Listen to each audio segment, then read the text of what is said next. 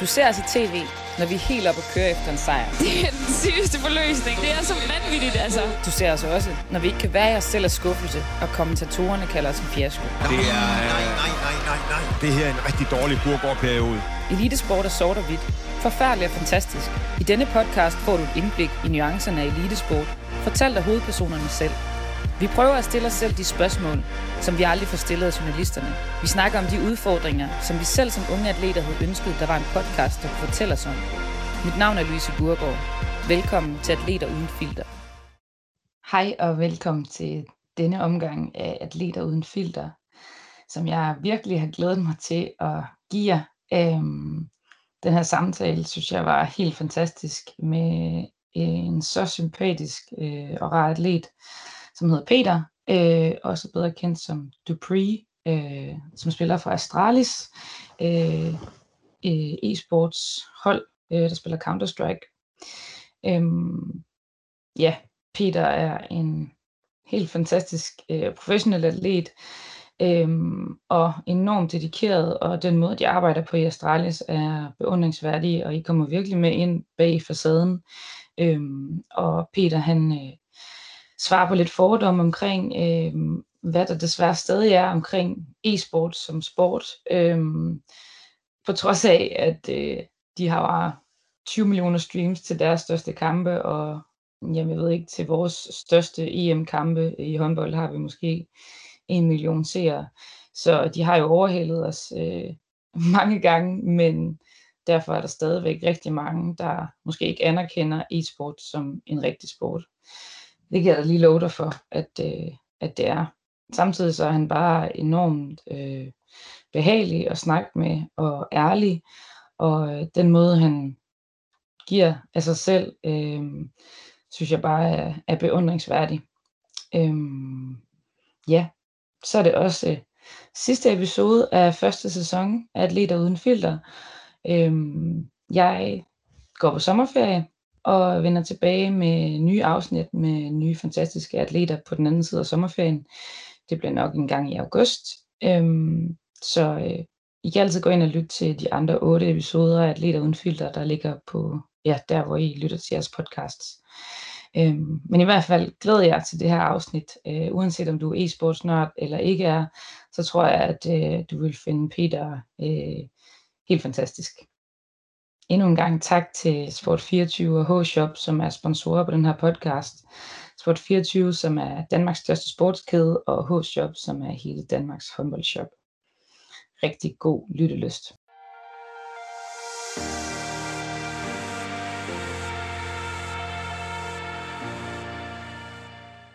Hej og velkommen til Atleter Uden Filter.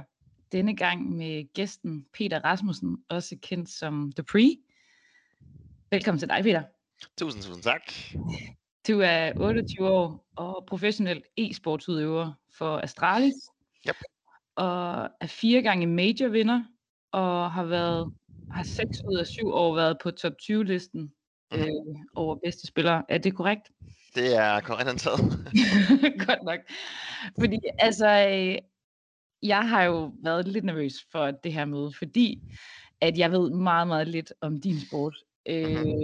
Men jeg har kæmpe ærefrygt øh, for det, og jeg glæder mig så meget til at ja, få mere kendskab til, øh, ja, til, til jeres sport. Øh, og jeg tror, at øh, altså selvom der er jo vildt mange, der følger med, der er jo mange flere, der følger med i din sport, end der er i min, ja. mm. så tror jeg også bare, at der er rigtig mange derude øh, i Danmark, der, øh, der, der ved meget, meget lidt om, om, øh, om e-sport. Ja, lige præcis. Altså, jeg glæder mig bare... Jamen, først og fremmest tak, fordi jeg må være med. Det er, det er en stor ære, og, og tusind tak, fordi at, øh, ja, jeg selvfølgelig har fået muligheden. Men, men også samtidig øh, glæder jeg mig bare rigtig meget til at kunne, kunne fortælle øh, jer lytter sådan lidt om, hvad det, hvad det er, hvad, hvad det vil sige at være professionel e-sports øh, udøver, og hvad, hvordan min hverdag ser ud, og jamen, det om, om, omkring min historie, og, og hvordan det ligesom er at være til turneringer, og alle de ting, som der nok øh, ikke er så mange, der ved. Så jeg håber lidt, at, at jeg kan spice det op med lidt detaljer, som, som ikke har hørt før.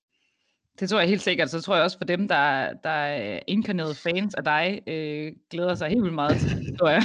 ja, det håber jeg. Det håber jeg helt klart. Helt klart. Øh, vi kendte jo ikke hinanden før, før den her snak, øh, men øh, det, vi har den samme fysioterapeut og ja. body SDS behandler, øh, som, øh, som fik kontakten øh, ja. til os. Så tak til Mikkel og Erling derude. Øh, ja. det er. jeg lå faktisk og fik behandling af ham, da han, da, han, da han spurgte, om jeg havde lyst til at være med. Så det var jo egentlig øh, det var jo rigtig, rigtig fint. Jeg lå der på Brixen og fik, øh, han lå og tæve mig en lille smule. Og så spurgte han, ja, jeg kender en, der laver en podcast. Kunne du tænke dig med? Så jeg åh, det kunne da godt. Det er egentlig ikke noget, jeg har lavet særlig meget af. Så det er jo egentlig også noget, noget nyt for mig. Det er selvfølgelig bare at sidde og snakke, men også meget sådan afslappet. Det er en anden måde ligesom at, at få sit budskab ud. Så synes jeg egentlig, ja, det er ret interessant. Ja, man tør sgu heller ikke andet, når man ligger på Erling. Så nej, nej, nej. nej, nej. Det endnu hårdere. nej, jeg burde ikke sige nej. Det var nok det, den lå i. ja, vi skal jo snakke lidt om, øh, ja, give lille opdatering på fordommene omkring e-sport, og så øh, gå lidt i dybden med detaljerne af sport, som du også sagde, og ja, give alle, inklusive mig selv, et mere nuanceret blik af, af det hele. Men først, øh, så vil jeg lige øh, starte med det her indslag, som vi starter øh, alle podcastene med, øh, ja. med et billede af din atletkrop. Yes. Øh, og øh, du har jo taget et virkelig, virkelig fint billede med en, en virkelig, virkelig god historie bag. Ja, øh, kan du lige øh, først forklare, hvad billedet forestiller, og så øh, historien, der hører til?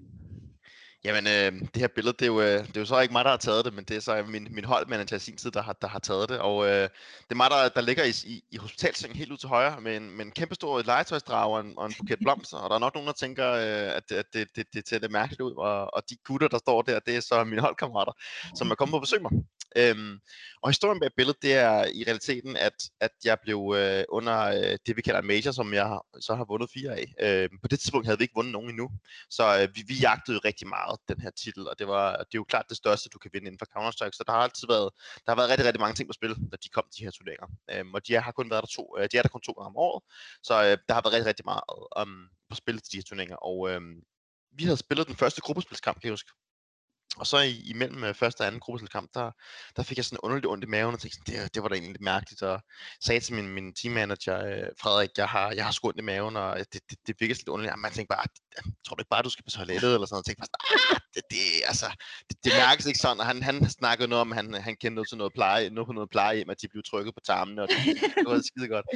øhm, men men det, det, det mærkedes mærkeligt. Øhm, så jeg ringede til min mor, øhm, og det var, øh, gjorde jeg den årsag, at min mor har arbejdet øh, som, øh, som ledende lægesekretær rigtig lang tid, og har arbejdet på skadestuen, så hun er altid sådan meget godt pejlet apparat til ligesom at sige, der er noget galt her. Kan du hjælpe mig? Kan du vide, hvad det nogensinde kunne være? Øhm, hun tænkte ikke, du kunne være blindtarmsbetændelse, fordi det lød ikke som om, at jeg havde særlig ondt, og jeg tænkte bare, ah, jeg, jeg prøvede at tage mig en lur, tage en, en panodil, og jeg havde egentlig ikke sådan en sønderlig feber.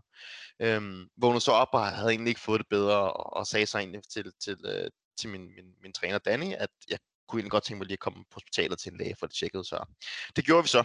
Øhm, og på det tidspunkt, der var det, der var det Danny og min holdkammerat Andreas, der tog med mig, og vi, vi tog på den her tyske skadesuge. Det skal sige, at vi var i, i Køln og spillede, så vi var i Tyskland. Og øh, kommer så på den her klinik, og øh, de starter ud med at, og, og, altså, der går lang tid før der kommer en læge. Vi ligger der en times tid, og vi, vi ligger og kigger på nogle YouTube-film for at få tiden til at gå og alt det her. Og så sidst så ender det så med, at der kommer en læge ind, øh, og de, øh, han begyndte sådan at trykke, og, de havde, og der fik mig så til at komme igennem noget scanning, og han sagde så, at han kunne se, at jeg har blindtarmsbetændelse. Men i Tyskland, der er de altså ikke særlig gode til engelsk, så han kunne ikke rigtig forklare mig, at det var det, jeg havde. Og han kunne i hvert fald heller ikke forklare mig, at øh, blindtarm var perforeret, perforeret øhm, eller gået stykker, eller hvad man skal sige. Øhm, fordi lige pludselig forsvandt min smerte. Øh, og jeg tænkte jo, jamen fantastisk, så kan jeg jo godt spille i morgen. Og det var også min, denne, min coach, han sagde til mig, øh, jamen kan han ikke bare spille i morgen? Ej, ham der lægen, han nikkede, han, han, han rystede bare på hovedet og tænkte, nej, det kan han ikke, det er stillheden før stormen, sagde han. Og så var vi sådan lidt, nå, hvad fanden sker der her? Og så, øh, ja, inden for en tre timer, tror jeg, blev jeg forflyttet fra et hospital til et andet hospital, og så undergik jeg min, min, øh, min allerførste operation, og allerførste gang, jeg havde været indlagt på et hospital i, øh, i Tyskland. Og det var meget, øh, det var meget surrealistisk. Og jeg kan huske, at det, det eneste, jeg kan huske, inden jeg kommer på, på øh, operationsbordet, det er, at, at øh, lægen han siger til mig, om der er noget, om der er noget, noget sidste ønske, eller om sige, tror jeg, han bare det, han fik sagt dem. Og jeg tænkte bare sådan, altså, er jeg ved at dø, eller hvad der sker her? Det, og det tog jo ikke så angst, for det var sådan en rigtig fin kikkertoperation, så jeg har faktisk ikke nogen ar og sådan nogle ting at sige. Og jeg vågner op, og så siger jeg til, øh, og så siger jeg bare, det første siger, hvorfor fanden har jeg så ondt i min mave, kan jeg huske. Øhm, og det var så fordi, at jeg havde haft ondt i venstre side, for det var blindtarmen, der nogen bare sad, men jeg havde ondt over i højre, for det var det, de var gået ind, og jeg kunne ikke forstå det. Jeg var døsig, og ja, og nu kommer prikken over ud med, det, med, med hele historien. Øh, jeg blev kørt til observation, og øh, jeg ligger altså og spiller Hans Jørgen øh, i den her hospitalseng. Øh, og lige pludselig om, øh, om morgenen, der går døren op, og der vader sådan en, en, øh, en tysk læge ind med en 4-5 af sådan nogle at så aspiranter, eller hvad man siger, der er sådan en lægeuddannelse, og de kommer så ind, og det første han gør, det er, at han flår mig, og jeg ligger bare der. Totalt splitter han hjørner, og så indsmurt i det her sol, som jeg, har blevet, jeg er blevet opereret i. Og han skulle så se, om jeg kunne, øh, om jeg kunne stille mig op, og jeg kunne på toilettet, og alt det, mens de her mennesker, de stod to notater. Så det var en meget øh, surrealistisk oplevelse, men øh, også meget, meget sjovt. Nej, nej, nej. Jeg ved slet ikke, hvor jeg skal starte den. Nej, der er mange ting i det. Men altså, hvornår, hvornår går det op fra dig, at så, altså, da du vågner for operationen, der ved mm. du stadigvæk ikke, hvad du er blevet opereret for, eller hvad? Ikke andet end, at, at øh, altså, jeg, altså, jeg tror, de fik formidlet det. Ham lægen der, som, som kom ind her øh, i sidst, han, han var egentlig okay til engelsk og kunne så forklare mig det. Øhm, og øh, jeg tror også, at øh, jeg har haft, øh, det var jo en, en, en tysk organisør også, der kørte, øh, der hjalp mig med sygdom, eller med, med sygehusforløbet, og de kunne ligesom prøve bedre at forklare mig, at det var blindtarmsbetændelse, jeg blev opereret for. Øh, så det, det, det vidste jeg godt på det tidspunkt, men jeg vidste ikke, hvor slemt det stod til, og at det egentlig var, at den var gået i stykker, og det havde spredt sig til buhunden, eller hvad det hedder, alt det her betændelse og sådan noget, og hvor jeg skulle have penicillin og antibiotika, jeg ved ikke hvad. Øh, Nej, så nej. det var, det var meget specielt. Og, og, og, og som sagt var vi jo til den her major, og vi skal jo, dengang var det et andet system, men man skulle gå igennem, hvis man kom igennem gruppespillet, så var man automatisk kvalificeret sig til at komme øh, videre til, til den, øh, eller man kan sige, komme videre og med til den næste udgave, der lå senere på året. Øhm, og det øh, var jo sådan, at vi skulle, vi skulle spille en afgørende, en afgørende kamp øh, efter min operation, om at gå videre, og vi skulle spille mod vores rivaler fra Danmark. Og vores træner, Danny, han skulle altså træde ind og spille i stedet for mig, fordi jeg var ikke i stand til at spille, og vi skulle spille om at overleve den her turnering, og om at blive kvalificeret sig til den næste turnering, der kom længere hen. Så der var rigtig meget på spil. Fuck. Og altså, hvordan kan en træner gå ind og overtage en spillers øh, rolle? Altså, hvordan er det muligt? Øhm, Dennis øh, har selv spillet professionelt sådan, i de, den tidligere udgave af spillet, så han er egentlig en, en, en meget erfaren herre, når det kommer til, til Counter-Strike, som jeg spiller. Øhm, men han har overhovedet ikke uh, spillet det nye spil her, som jo, der kommer en, en, en, hvad kan man sige, en opdatering til spillet, som bliver, det bliver spillet på en anden måde, og det, det fungerer bare anderledes. Så det har han aldrig spillet. Så han bliver kastet direkte ind, og har overhovedet ikke spillet op i turneringen. Kender lidt af vores øh, taktikker jo, fordi han er træner, men skal lige pludselig sidde og konkurrere mod de bedste spillere i verden, og har ikke rørt spillet stort set. Så det var, det var han heller ikke super meget fan af, fordi han havde også afsluttet sin karriere sådan et par år tidligere, sådan, øh, du ved, stoppet på toppen, og nu var han færdig med at spille og sådan noget. Og nu skulle han ind, og så var han jo bange for, at han skulle ind og ydmyge sig selv og, og præstere rigtig, rigtig dårligt. Og hvordan er din øh, rolle på holdet til at altså, kunne gå ind og overtage? Er du sådan meget specialiseret, eller hvad skal man sige? Er det, er det meget svært at overtage din rolle? Jeg tror, at min rolle er måske øh, heldigvis så nok en af de lidt nemmere roller at overtage. Jeg har ikke en af de sådan, øh, øh hvad skal man sige, nøglefunktioner, hverken værende, værende stjernespilleren eller være øh, ham, der den, den taktiske leder. Øh, jeg er mere den rolle, som bare ligesom skal, jeg går oftest for os, og er ligesom, øh, hvad skal man sige, den, der ligesom prøver at åbne banen op og er meget aggressiv. Så det var egentlig en rolle, som han forhåbentlig kunne, han spillede lidt løs, så kunne det nok godt fungere, så længe han bare fik at vide, hvad han skulle, skulle gøre. Øh, og det gik altså helt fantastisk. Øh, jeg kan huske, at de startede ud med, og jeg sad jo på hospitalsengen og så kampen, og det var fuldstændig forfærdeligt. De fik simpelthen så mange stryg i starten, og jeg tænkte bare, åh oh, nej, hvad der sker. Og så lige pludselig vendte det. Og så endte de bare med at vinde kampen 2-1, og jeg har, jeg har aldrig set øh, gamere græde så meget, øh, som, som de gjorde, og jeg sad og tudede i min hospitalseng, fordi det var bare så vigtigt, at vi ville gå videre, fordi vi også øh, kvalificerede os til turneringen, der, der lå længere henne, så det var, ja, det var en vild oplevelse altså kæmpe solskinshistorie, og så endte I jo med at vinde den næste, som I blev kvalificeret til, ikke? Lige præcis, og det, er jo, og det er sjovt, fordi at hvis du ryger ud i gruppen, som, som vi jo kunne risikere at gøre, hvis vi har tabt den her kamp mod vores rivaler, så var øh, kvalifikationen virkelig lang, og den var virkelig hård. Så det, jo, det var altid sådan lidt en lettelse at komme ud af gruppen og vide, okay, ah, vi, er med, vi, vi er med til næste udgave. Så det var altid virkelig fantastisk. Så det betød bare sindssygt meget for os, og vi havde lige startet vores, øh, vores eget hold, sådan vores egen organisation, og øh, jamen, det, var, det var så sindssygt. Men du skal skrive en bog om det her, når du er færdig med din karriere. Det er... Ja, det er lige før. der er mange ting i det. Men det var, det var, en, det var en fed, det er en fed historie, jeg kigge tilbage på, samtidig med, at det var, ja, det var, sgu, det var, det var specielt. Helt vildt. Og du er helt ovenpå nu, og har ikke nogen gener fra, øh, fra det nu? Overhovedet ikke. Altså, jeg, jeg kan måske en enkelt gang lige mærke, at øh, det lille, det lille ar, eller hvad jeg har, øh, det lige, sådan, lige kan nive lidt, men det er ikke noget, der, der er nogen problemer i overhovedet. Okay. Fedt. Tak for den historie. Jamen, det var så lidt. Så er vi ligesom i gang. Ja. Hvad hedder det? Jeg tænkte på, at vi lige, både for min egen skyld og for, øh, for alle derude, der ikke øh, ved så meget om e-sport, om du lige kunne starte med sådan at rise en, en almindelig træningsuge op for jer, og hvad det indebærer, også rejsedage øh, på et år og forskellige ting. Nu er vi jo selvfølgelig i en sådan lidt en speciel situation med corona, så vi har jo ikke, øh, vi har ikke været ude at rejse over et år. Øhm, vi har jo kunnet køre rigtig meget af det hjemmefra og spille vores kamp hjemmefra netop, fordi at, øh, med teknik og computer og online og alt det her. Så det har jo været rigtig, rigtig fedt. Men hvis vi sådan spoler tiden tilbage til, hvordan det var dengang, så, øh, så varede en turnering gerne mellem halvanden til to uger. Øhm, og den måde, vi ligesom kørte vores turneringsskema og kontra vores normale træningsskema, de var, de var lidt forskellige. Men hvis man skal starte med, med, øh, med vores træningsskema, så er det jo ofte, at vi, øh, vi har to timer sådan, øh, hvad skal man sige, teori eller gennemgang af taktikker. Det kan være, at vi øh, et par dage tidligere har noteret nogle ting på træning, som vi ved, at den der taktik virker måske ikke, den skal lige justeres, eller vi skal lige finde på noget nyt og sådan noget. Så det, vi bruger de første to timer på dagen. Øhm, på ligesom at, at, at, at ja, vi kalder det en lidt legestue, hvor vi ligesom prøver at finde ud af, hvad, hvad kan vi gøre bedre, hvad skal vi gøre anderledes. Ja. Øhm, og så har vi øh, to timers øh, kamptræning, det vil sige en kamp tager øh, oftest en, en, øh, hvad hedder det, en times tid, så vi har to træningstimer, så har vi en pause, så har vi to træningstimer igen, og så er vi fri. Så den, den hedder gerne sådan en, en, en 11-18 øh, hver dag. Og hvem spiller imod der, når I laver det kan, Jamen det kan simpelthen være alle. Det, kan, det er alle de hold, og det er sådan lidt atypisk måske. Øh, men vi spiller jo træningskamp mod øh, alle de hold, vi også møder til turneringer. Vi er jo så bare, øh, vi ved jo godt allerede sådan måske en uge, en uge før vi skal, vi skal spille turneringen, hvem vi kommer til at møde grupperne, så undgår vi selvfølgelig bare at spille mod dem. Men vi spiller mod alle de andre hold. Så det er dem, vi træner mod.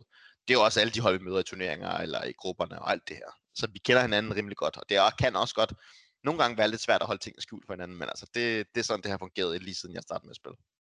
Det må være så specielt. Altså det her er virkelig stor respekt for i andre sportsgrene. De gør det jo også mange gange i sådan noget badminton og sådan noget, at man ja.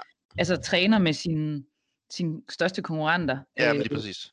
Det, ja, det er også specielt. Altså jeg, jeg har indtryk af, at der er enormt meget taktik i jeres sport. Altså, ja, 100%. Det må være sindssygt svært at sådan holde det skjult. Altså hvis man, man vil jo gerne træne på det, man skal gøre i kampen. 100%. Altså, jeg, jeg tror næsten, det, det, det vi mærker mest sådan i træningskamp, det er egentlig ikke så meget, at, øh, at, at, at folk noterer ting ned, eller at de sådan, hvad skal man sige, prøver ligesom at få et, et forspring, men det, det vi mærker rigtig meget, det er, at folk stjæler med arme og ben, og det gør vi også selv. For du, spiller vi mod et hold, og de laver en taktik, der er virkelig, virkelig god, eller et eller andet, der er rigtig, rigtig effektivt, så tænker vi, at det vil vi også have. Og så en træningskamp senere, så bruger vi det mod nogle andre. Så det er hele tiden, som man, man stjæler fra hinanden konstant, fordi det ligesom bare handler om, at det der virker, det tager man, det tager man simpelthen til sig.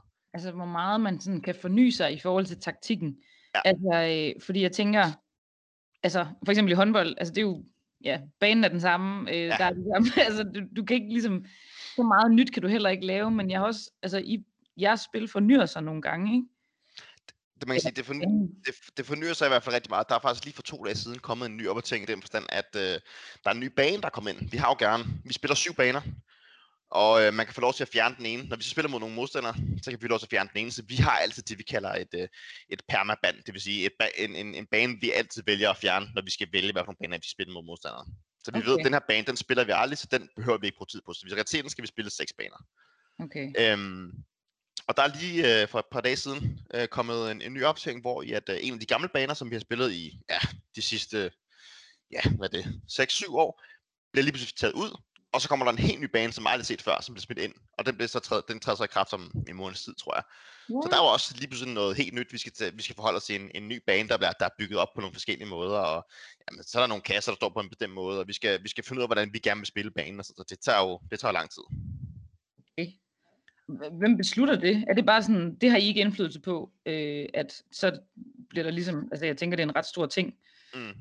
Altså, det, det, er jo, det er jo hovedsageligt bare, øh, det er jo dem, der har, der har udviklet spillet, som, øh, som hedder, det er dem, der hedder Valve, det er et amerikansk firma, som har, har produceret spillet.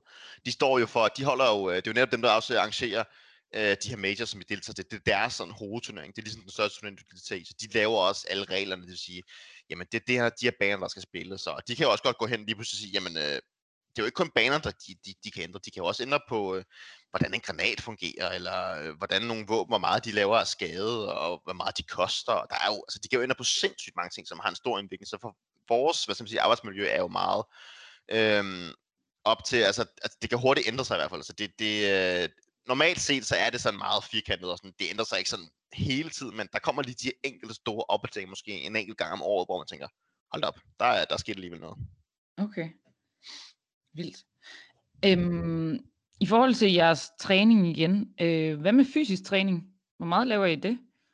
Det er, man kan sige, første gang vi blev introduceret til fysisk træning, det var jo dengang vi fik uh, Kasper Witt med ombord, som jo er blevet vores uh, sportsdirektør i Astralis. Og uh, altså, jeg kan da godt huske, at uh, jeg, okay, hånd på hjertet, jeg har aldrig nogensinde i, i mit liv uh, været den største, hvad hedder det, sports, uh, sportsperson. øh, synes, at det, jeg synes ikke, det havde været sådan super fedt og jeg har aldrig været god med en bold, og jeg tror, det er også en af grunden til, at jeg har, øh, jeg har holdt mig væk fra, fra sport generelt. Jeg, det har aldrig rigtig sagt mig noget, og det har aldrig rigtig været sådan en, en stor del i min families liv heller. Øhm, hverken med, altså ikke mine forældres generelt lavede heller ikke noget sådan øh, vildt sport, så det, det, det er jeg ikke rigtig vokset op med.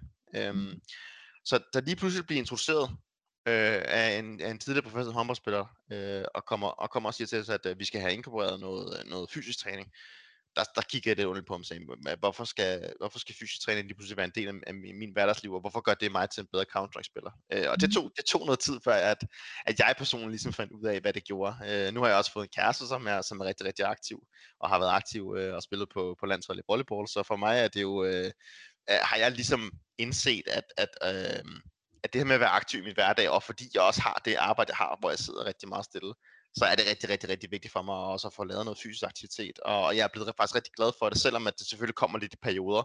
Øhm, altså nogle gange så træner jeg meget mere, end, end jeg ellers gør. Det er lidt mit energioverskud, øhm, så, så, som, som egentlig øh, kommer på tale her. Men, men jeg synes, det er virkelig vigtigt at lave fysisk træning, øh, og jeg er blevet rigtig glad for det. Og det er jo alt fra, øh, jamen, altså alt fra styrketræning til cardio, til øh, vi, vi træner også øh, reaktionstider og alle sådan nogle ting, altså, som rent faktisk ja, måske har lidt mere med vores, øh, vores arbejde at gøre, eller vores sportsgren. Øhm, men, men det er noget, der er blevet tilføjet, og det samme med, med sportspsykologi også, og body test, som vi jo netop også snakker om. Altså, hvorfor er det, at, at der er en anden, der skal rive i min krop og, og løsne op for nogle ting? Mm. Hvorfor gør det mig til en bedre Counter-Strike-spiller? Øh, det har jeg i hvert fald bare lært, at det, det gør det. Øhm, og det, det synes jeg er en fantastisk udvikling, og den er jeg rigtig, rigtig glad for, at jeg har fået i hvert fald. Det var også øh, Mikkel, der er vores fysioterapeut øh, på landsholdet, som, som også arbejder med jer, øh, sagde ja. det her med, at I har jo samme puls som ja. under øh, Formel 1 for eksempel. Præcis. Det er også anerkendt som en sportsgren, hvor man ligesom ja. skal have et vis fysisk niveau, og mm. ja, ja, netop jeres reaktionstid og alt muligt, så på den måde giver det jo mega god mening. Øh, ja, jeg kan da godt forstå, at altså ja, det vil, det vil jeg også helt vildt gerne høre, altså hvordan det må have været at ligesom have bygget en sportsgren op fra bunden mm. på en bestemt måde, med en bestemt livsstil, og så lige pludselig kommer der nogen og siger, at det skal være anderledes. Altså, hvornår, hvornår anerkendte du det? Eller, altså, hvad skal man sige? Øhm, ja, forstår du, hvad jeg mener? Ja, altså, jeg, jeg tror jo, at jeg har jo, man kan sige, computerspil har altid været en rigtig stor ting i mit liv. Øhm, og jeg har altid været god til det, og det har bare altid ligget nemt til mig. Øhm, så så der er, jeg kan huske en gang, at min, min storebror, han, han, han havde en kammerat som sport, øh, dengang jeg gik i folkeskole.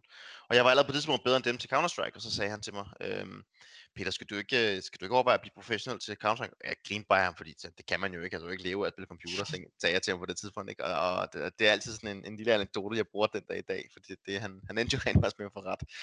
øhm, og øhm, ja, hvad skal man sige, jeg, jeg tror bare, at, at det her med, at jeg er vokset op med det her spil, og så lige pludselig, altså gå fra at, at være så stor en del af mit liv, altså at være en hobby, og så lige pludselig at skulle udvikle sig til at blive mit arbejde, men også samtidig tage skridtet som, som, som person og, og blive øh, professionel atlet, som folk ligesom kigger ser op til en og vil gerne være som en og følger en og alt det her. Det har været, det har været en stor omvægning, men det er også en, en, øh, en, en, en rejse, som jeg synes, der har været utrolig fed, fordi jeg har haft mega meget kærlighed til, øh, til Counter-Strike. Og jeg synes jo kun, det er fedt, og jeg elsker jo at snakke godt om det og fortælle om, hvad jeg laver og sådan noget, fordi at der er simpelthen bare så mange fordomme omkring det her, eller det var der i hvert fald dengang, det er der, og det er helt sikkert også stadigvæk. Vi er kommet rigtig, rigtig langt, kan man sige. Uh, specielt herhjemme med at få, få, uh, få tingene anerkendt og få forklaret folk, at det, det er sgu mere end bare at sidde i en mørk kælder og spille computer hele natten og spise, uh, spise chips og drikke cola, fordi der er, der er, der er altså en, der er også en anden side af, af medaljen. Øhm, men uh, det har været en fantastisk rejse at være en del af, og det har været, det har været hårdt, men det har også været spændende, og jeg kan da godt mærke, at, at det, har, det har dannet mig meget mere som person. Jeg har lært rigtig meget, både med, i form af medietræning og øh, ansvar, og jamen, altså, der har været så mange gode ting ved det, så det har været en rejse, der har været fed, synes jeg, helt klart. Men jeg tænker, altså, øhm, normalt når man ændrer på nogle ting, så går der ens præstation jo også lidt ned.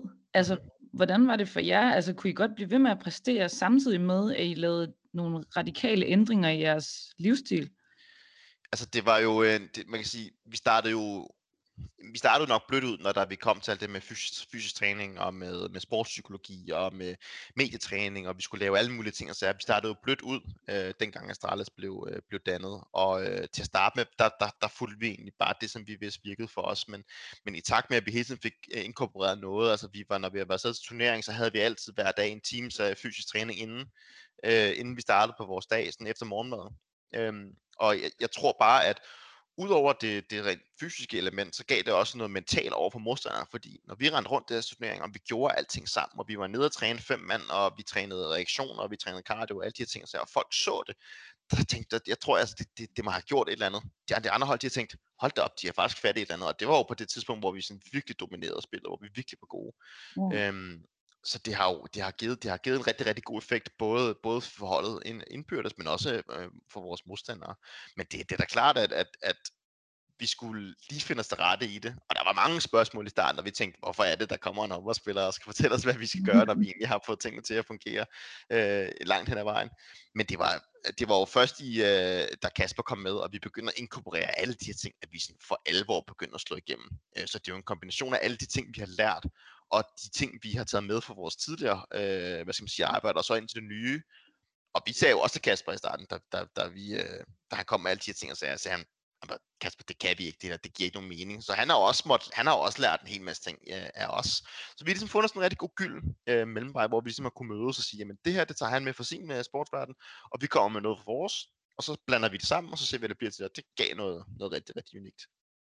Det lyder som den rette vej. Øhm... Det, ja, det var det også langt hen ad vejen. Jeg tænker helt klart også, altså det må også, altså, det må også være lidt arrogant, hvis, hvis Kasper Witt er kommet sådan, nu skal I gøre på den her måde, øh, ja. i en sportsgren, som, ja, som I ligesom kender bedst, så selvfølgelig ja. skal I ligesom også øh, give ham et pejlemærke om, øh, eller ret tingene til, til. altså ja. det giver kun god mening. 100 procent. Øh, men hvad så, har I så været sådan forgangsmænd øh, for, altså for at sådan, ligesom gøre noget ved hele livsstilen og sådan noget? Altså, hvordan er jeres konkurrenter fulgt med på den fysiske træning og sådan noget? I starten, der tror jeg, der var rigtig mange, der bare rynkede på brynet og tænkte, hvad, hvad de laver. Hvorfor, øh, hvorfor skulle de blive bedre af at løbe 5 km, eller kunne løbe 5 km? Og det er jo egentlig heller ikke det, som vi måler hinanden på. Øh, vi har jo ikke noget øh, fysisk krav om, at jamen, jeg skulle kunne løbe 5 øh, 5 øh, km på x antal minutter, og jeg skal ikke kunne, kunne dødløfte alle de her ting. Det har slet ikke noget med det at gøre. Det, det er mere i, i takt med, at vi skal, øh, altså det her med at få noget ekstra energi ved at træne, være mere klar, du ved, have noget mere endurance, eller noget rigtig, man skal kalde det på dansk, men altså du... Udholdenhed. Ja, lige præcis. Der er noget udholdenhed på, på, på den længere sigt. Også når vi kommer ud i de her rigtig lange kampe, altså, ikke? Vi har også øh, snakket med, med diætister om alt det her med, når vi, når vi sidder til turneringer, hvad skal vi spise op til? Og, altså, vi har virkelig prøvet at optimere mange af de her ting.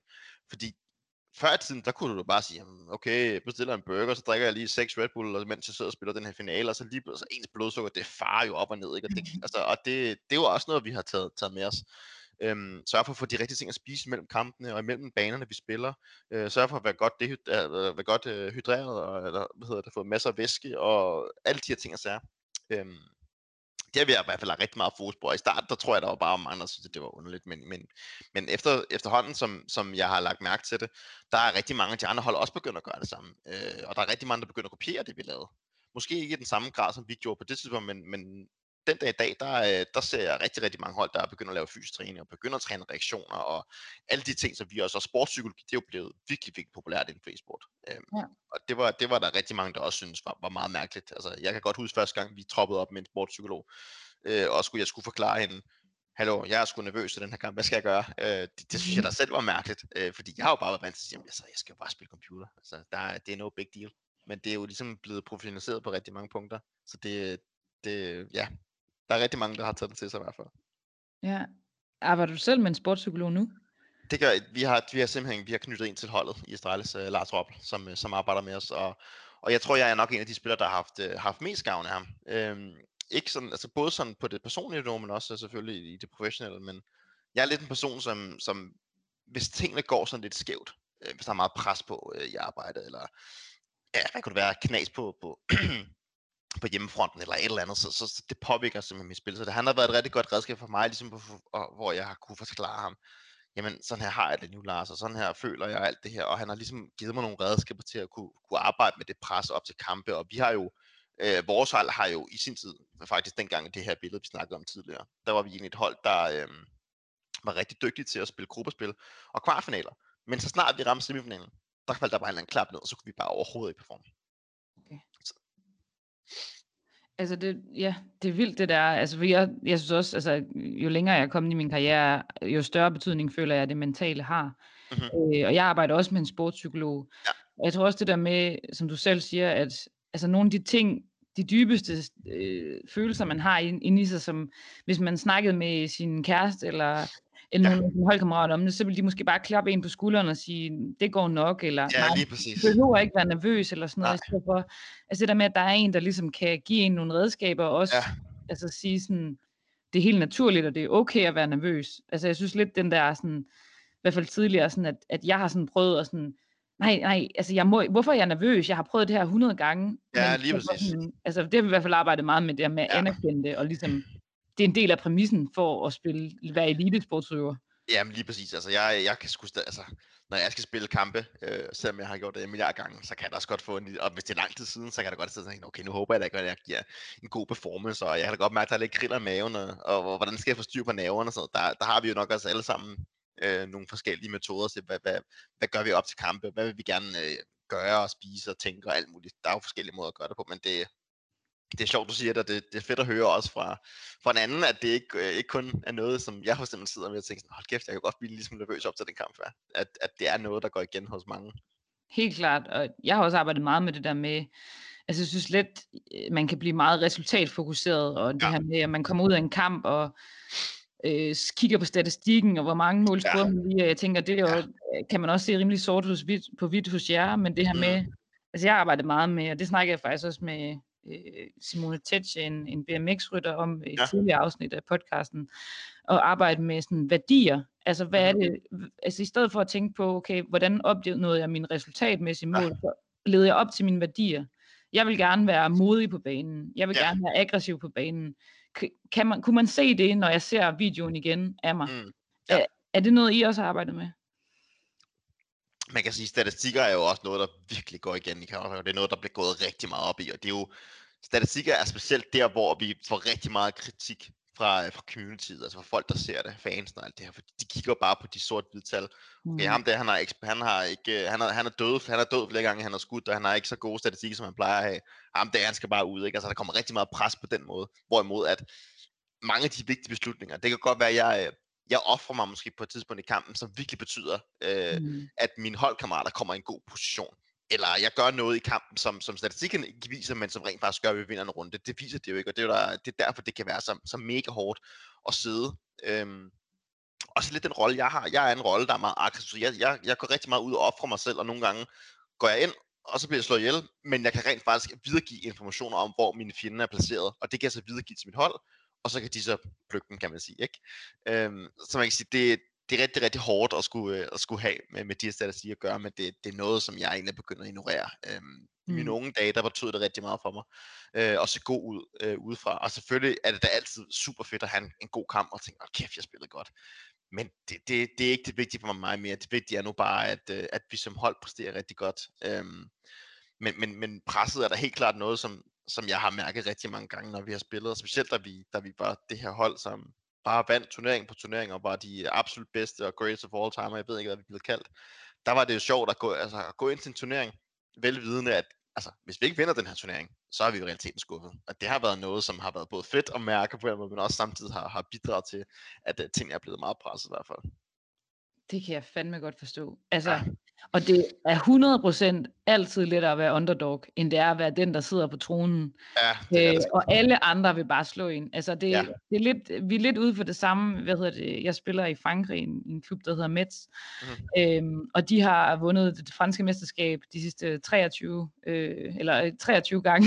og øh, Ja, hvad hedder det nu, øh, vores ærgerivaler fra, fra Brest, øh, de har lidt, øh, de har vundet de sidste fem kampe, eller fire kampe mod os, og sådan lidt ved at måske, øh, altså, hvad skal man sige, magt, øh, Ja.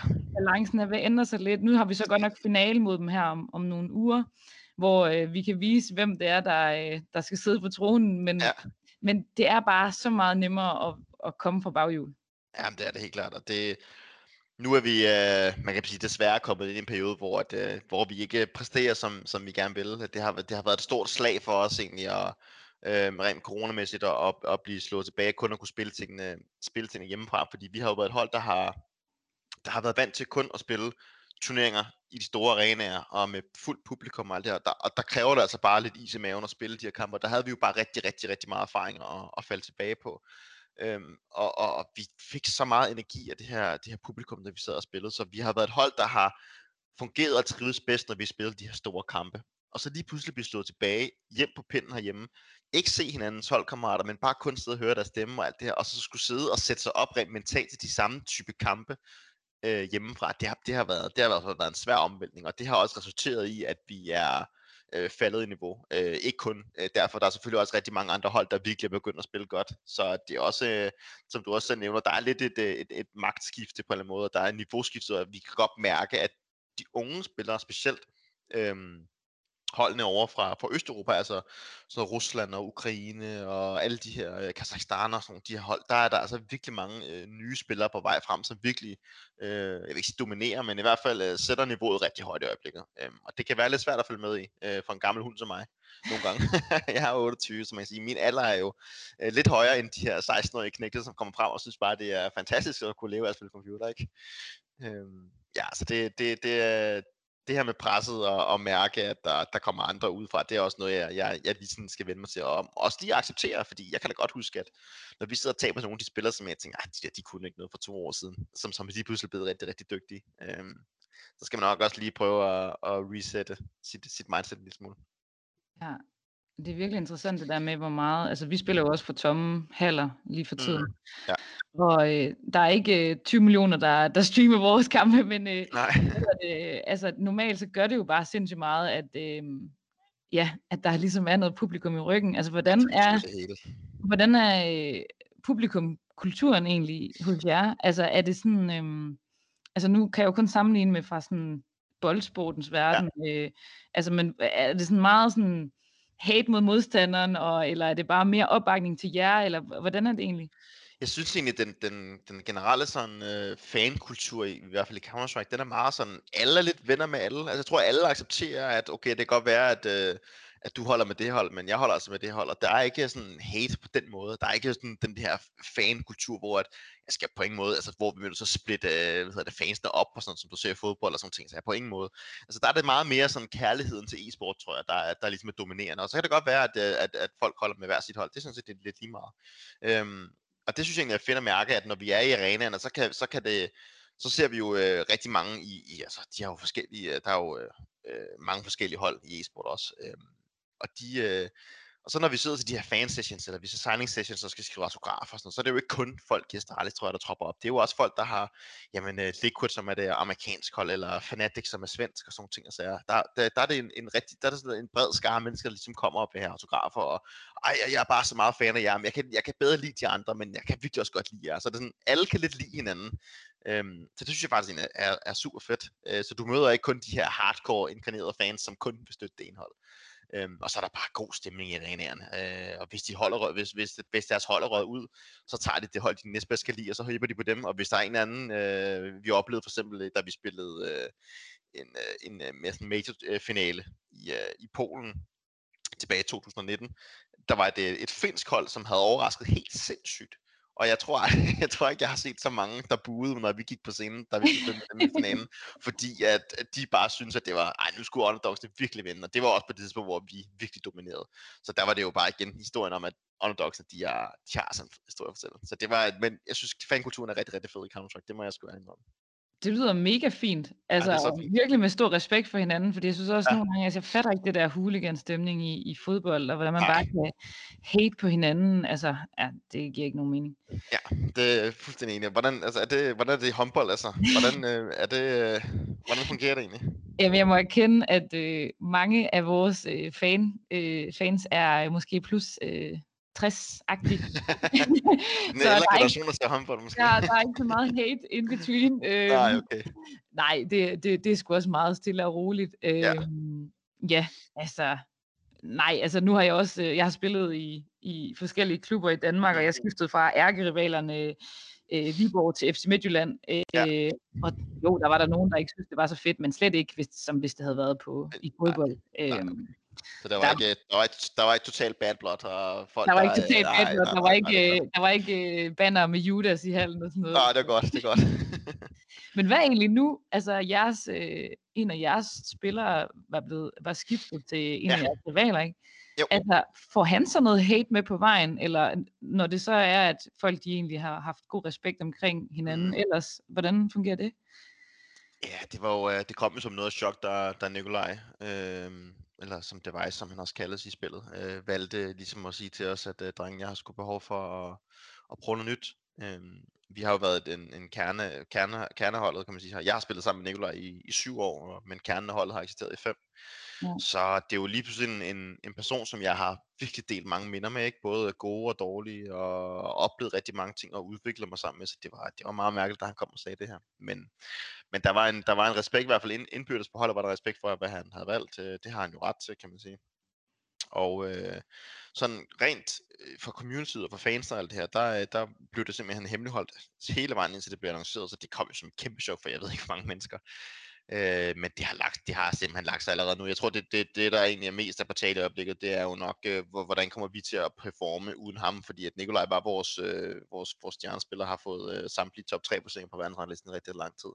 Så at det er en, det er en, en ret svær spiller at erstatte. Øh, så det har, det, har, det har været en svær tid, og det er det sådan set egentlig stadigvæk lidt at skulle finde frem, finde, finde ud af, hvordan øh, spillet skal spilles øh, uden ham, og hvem skal overtage hans roller og sådan nogle ting. Og så er. Men vi gør simpelthen vores bedste på, for, for at få tingene til at stable på benene igen, og øh, jeg tror ikke, at der har været, øh, der, jeg har, der er over, overraskende lidt hate faktisk, synes jeg, fra communityet, når, man, når, man, når jeg læser sådan forum og sådan noget igennem. Okay. Øhm, der virker det egentlig bare til, at folk er... Og, og det, der gør mest ondt, tror jeg, for, på, på mig, men også på mange af de andre spillere, det er jo, at det her, den her æra, vi ligesom har, har bygget op, og at den her dominans, vi har haft i simpelthen så lang tid, og været det, det, det bedste hold nogensinde, der har spillet Counter-Strike, er lige pludselig bare stoppet. Altså sådan, lige pludselig er bare, nu er det der bare ikke mere. Det, det er det, der egentlig er mest mærkeligt for mig. Øh, så det, det, har været, det, har været, det har været rigtig mærkeligt, fordi jeg har jo, jeg har været vant til at, og, hvad skal man sige, uden at skulle øh, pusse med min egen glorie, men leve rigtig meget i succes i mit spil. Mm. Øhm, to år i streg har vi været det bedste hold øh, i verden og, og alt det her, og så lige pludselig skulle gå og, og få noget modstand, som vi har fået det sidste år. Øh, det har været lidt en omvæltning.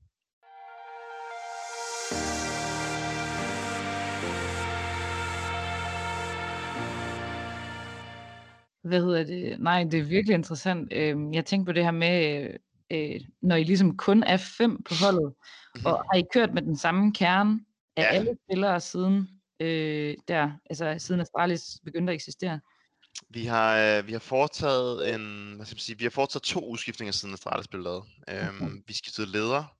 Øh, Lukas Glave, som han hedder, er vores, øh, vores øh, leder i øjeblikket. Han var med til den turnering, hvor jeg var indlagt som, øh, som, øh, som stand-in, som erstatningsspiller for en, for en anden spiller, som vi lige havde signet, som han ikke måtte spille. Der var nogle regler, han ikke måtte deltage. Så han var med som erstatning.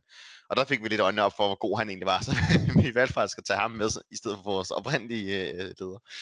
Øhm, Okay. så, øh, så vi har lavet to udskiftninger siden han, ja. Okay. Men dermed også sagt, at det må være ret svært at sådan tage nye ind, altså med så få udskiftninger. Altså vi, Mm. på, altså i håndbold skriver man måske to års kontrakt ad gangen, så der er jo Ja. kæmpe stor udskiftning på holdene hver, hver år. Men jer, altså der ligesom er så hård en kerne, øh, Mm. altså, og hvor det handler så meget om samarbejde, det må være vildt svært og ret svært at finde erstatninger. Altså hvordan, øh, hvordan gør I det? Hvordan finder I, altså for jeg tænker, man, ja, det er så specialiseret også.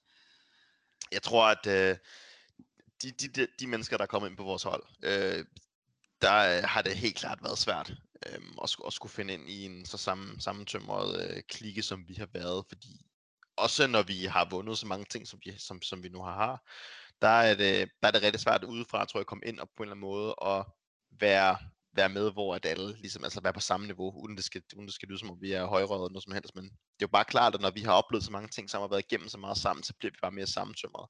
Øh, og i takt med, at vi ikke har lavet nogle udskiftninger, så øh, har det bare været sådan, sådan det ligesom har kørt. Øhm, så det, det, det, det, det, det bliver ligesom som en, en, en, en sekundær familie på en eller anden måde. Altså jeg har jo tilbragt, jeg ved jo mange timer sammen med de her mennesker og dage. Vi har jo været helt op på at have 156 rejsedage på et år. Det viser bare, at jeg har tilbragt nærmest halvdelen af, halvdelen af et år bare sammen med de, de 5-6 gutter, ikke? Øhm, Ja. og vi øh, deler jo hotelværelse, så man er jo ikke i tvivl om, hvordan hinanden lugter efter øh, så mange år sammen, og hvordan folk øh, hvad har af vaner, og hvordan er det. Så hvis nogen, der har gjort noget andet, så ved man godt, okay, det er nok ham der, ikke? Altså, vi kender jo hinanden rigtig meget ind og ud.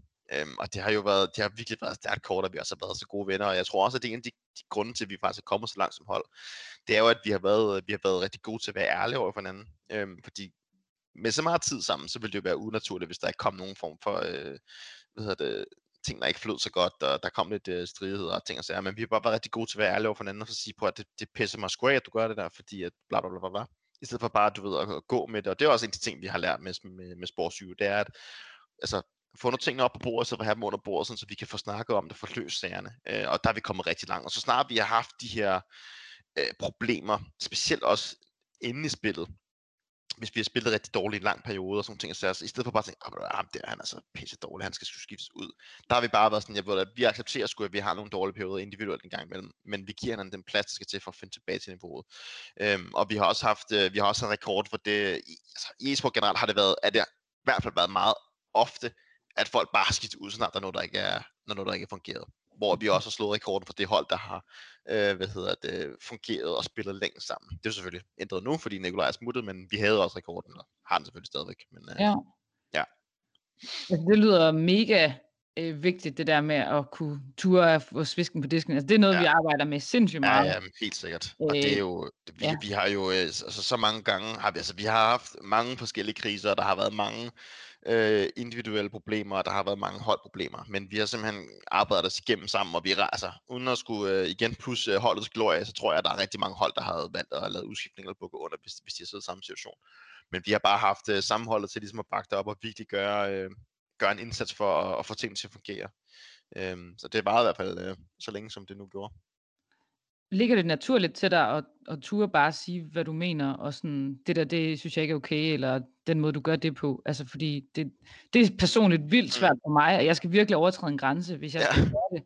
Mm. Uh, altså, jeg... Uh, det, er sådan lidt både og, tror jeg. Uh, jeg, bliver meget, jeg bliver meget inspireret af folk, der kan, der kan få lov, der kan sige tingene, uh, som de er uden at pakke dem ind. Øh, men det skal selvfølgelig stadig gøres på en god måde. Men øh, jeg er nok, øh, jeg er nok, ikke, øh, jeg er nok ikke den bedste til det heller, skal jeg nok være ærlig indrømme. Øh, jeg er nok en, har nok en lille snart af konfliktsky. Øh, og øh, jeg kan helt klart bedst lide, når folk har det godt, men nogle gange bliver vi bare nødt til at tage tingene op og sige tingene, som det er, og det, det har vi lært, det har jeg i hvert fald lært rigtig, rigtig meget af. Øhm, men jeg synes stadig, at det kan være svært at skulle forklare en, en holdkammerat. Øhm, måske ikke så meget ting inden i spillet, fordi der har vi lidt en filosofi om alle sammen, at, at jeg siger altså ikke noget til dig, fordi jeg synes, du er irriterende, eller fordi du er dum, eller jeg, ikke, at du laver en, jeg, jeg pointerer ikke din fejl i hvert fald, fordi at, øh, jeg har lyst til at være efter dig, men fordi jeg gerne vil vinde, og vi alle sammen gerne vil vinde. Så vi er efter hinanden inde i spillet, når vi laver fejl. Og det er vi af den årsag, at vi alle sammen gerne vil vinde. Det er langt sværere, når det kommer til noget personligt, ja, uden, uden for spillet. Øhm, ja. Hvis der er nogen, der gør et eller andet. Så det, det er helt klart sværere der. Øh, nu har, det, har jeg heldigvis ikke jeg er rimelig large, synes jeg, selv som person, så jeg kan, jeg, kan, jeg kan klare mig med de fleste ting. Øhm, men ja, det, det, det er heller ikke nemt for mig, det, det skal jeg ærligt med. Det er pisse svært. Altså i håndbold ja, arbejder vi lidt med et udtryk, at man taler til nummeret og ikke til personen, altså når ja. man er på banen. Ja. Men jeg synes stadigvæk, det er sindssygt svært, også selv, hvis man ikke selv har præsteret på sit topniveau måske, og så ja. skal noget til en anden. Hold kæft, ja. hvor er det svært. Ja, det er nemlig rigtig, rigtig svært at, at være efter, eller ikke sige være efter, men pointere nogle ting, når, når det heller ikke lige selv spiller for en selv. ja. Ja, helt klart. har I så, altså, har I så holdt fast i en bestemt kultur hele vejen, og så har sagt, okay, det her, det er Astralis mm. vinderkultur, eller har den ændret sig i takt med årene, og med, at der har været udskiftninger?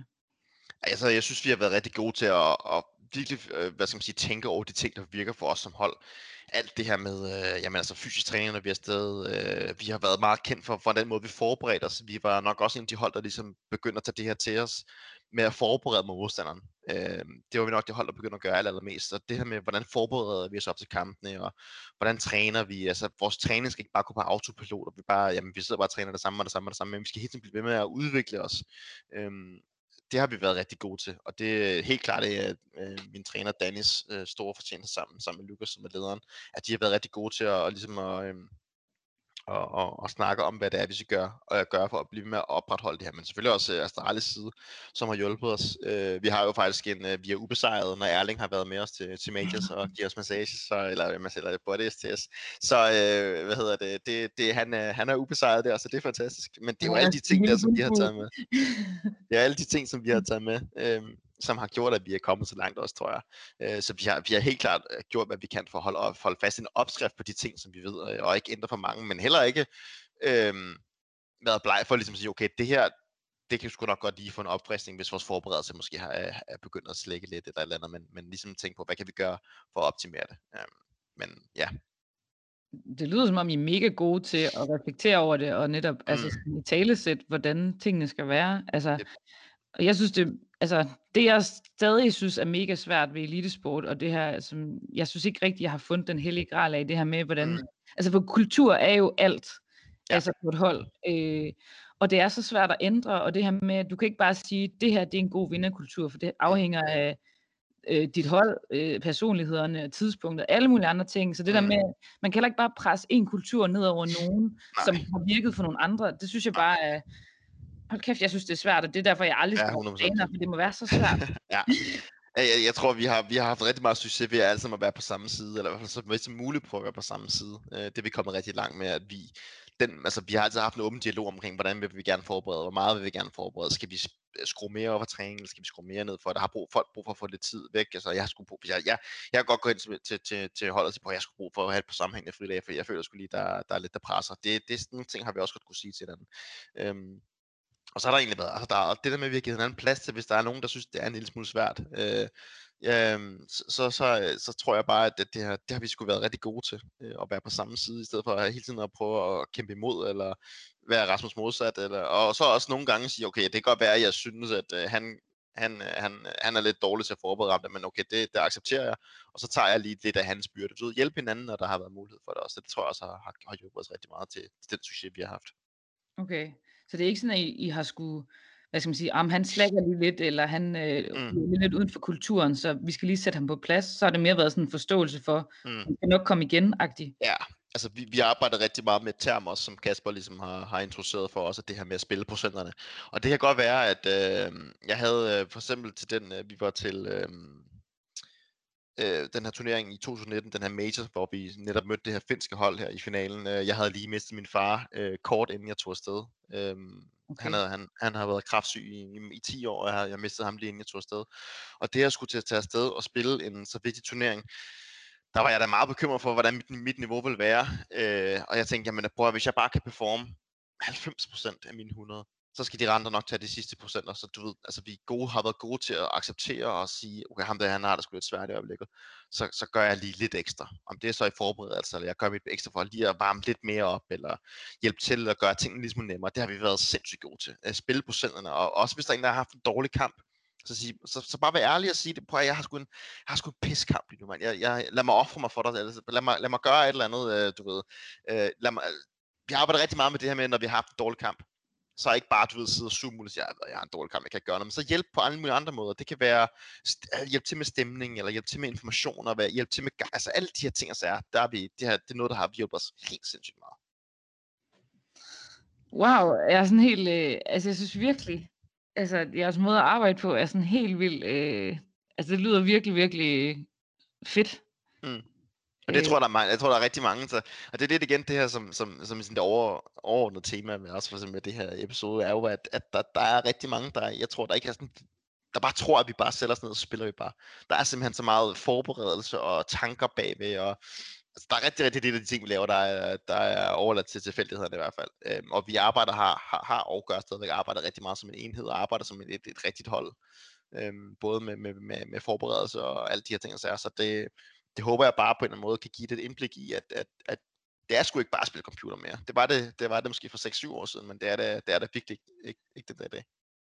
Jamen 100 procent, altså, men også, altså, hvis du havde, hvis du havde været en anden håndboldspiller, og vi havde siddet og haft den her samtale, havde jeg også bare tænkt sådan, wow, altså den kultur, I har, og den måde, I har arbejdet på, altså, så er det, jo, det er jo netop også det, jeg synes, der er fedt ved de her samtaler, jeg har haft med forskellige atleter mm. fra forskellige sportsgrene, at der er jo vildt mange ting, hvor vi faktisk virkelig kan spejle os i hinanden, eller sådan, Ja, præcis. som er jo af, af, af en. Så er der andre ting, hvor, vi, hvor det er helt anderledes, men det her med, at der er fandme mange ting, hvor vi kan, altså, hvor, hvor det, vi kan lære af hinanden og, ja. Og hjælpe hinanden, eller sådan, 100%. det, Det har altid fascineret mig. Det er derfor, jeg altid synes, det har været så fedt at snakke med andre atleter, fordi der, der er sgu mange ligheder, ikke? Men der er også bare nogle gange, hvor man tænker, hold kæft, det er sgu da en god tanke, det der. Det er sgu en god måde at gøre det på. Jeg tænker, det vil jeg sgu også lige prøve at reflektere lidt i.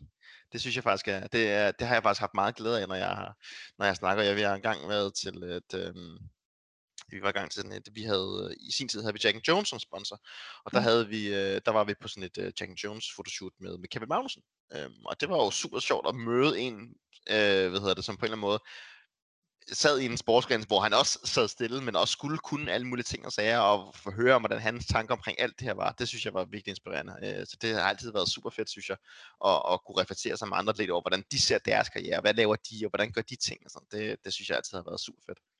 Ja, men jeg synes især det her med, at altså, du siger med at jagte procenterne, og det her med jeres tilgang til, at ja, hvis du kan spille på bare 90 procent, Mm.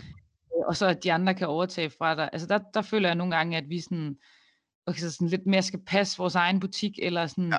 jamen, jamen du skal gøre dit arbejde, så gør jeg mit, altså Ja. hvor, hvor det der, det lyder jo, ja, det, det lyder vildt optimalt i forhold Ja. til hele hold, øh, og ja, hvor må det have været sindssygt at skulle spille en turnering lige efter du har mistet din far. Øh, Ja, det var, det var i hvert fald noget, en, det var sgu noget en omvæltning. Altså, det var, ja, det, altså, altså, ja, vi gik jo hen og vandt, og det var jo en kæmpe forløsning. Altså, alt, jeg tror, det, det der er så, det er der så, så surrealistisk på en eller anden måde ved min, med min, der, med min far døde, altså, det var bare, at det hele gik bare op i nogle høje enheder, du ved, altså, det var sådan, vi, øh, vi skulle, øh, hvad var det, vi skulle, drengene tog afsted, og så tror jeg, der gik to dage til død med far, men jeg havde godt sagt til ham, at han lå på, han lå på hospice på det her tidspunkt. Øhm, og der, øh, der havde jeg godt sagt til ham, at nu er det ved at være, det ved at være nu. Øhm, så jeg, jeg kommer så hurtigt jeg kan, og jeg nåede vidt lidt lige og ankom dagen før, vi skulle spille vores første kamp i Polen.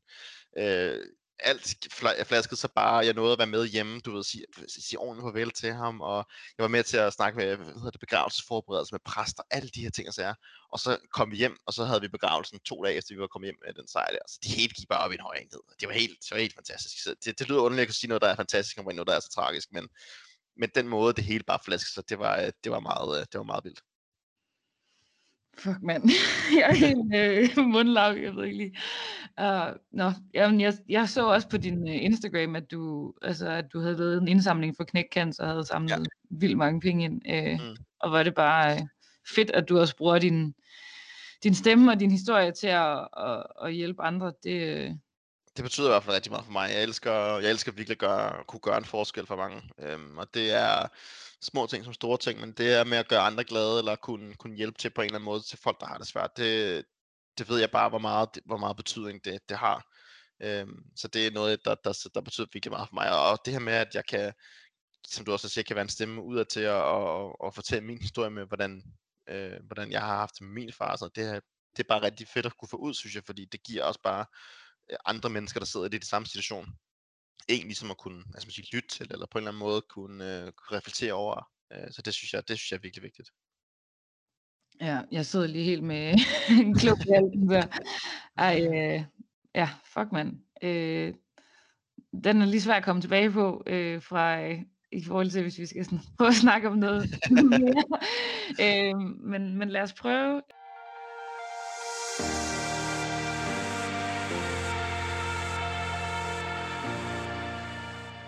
Ja, hvad hedder det? Vi talte om tidligere det her med, at der nok stadig er mange, der har fordomme om, Mhm. mm-hmm.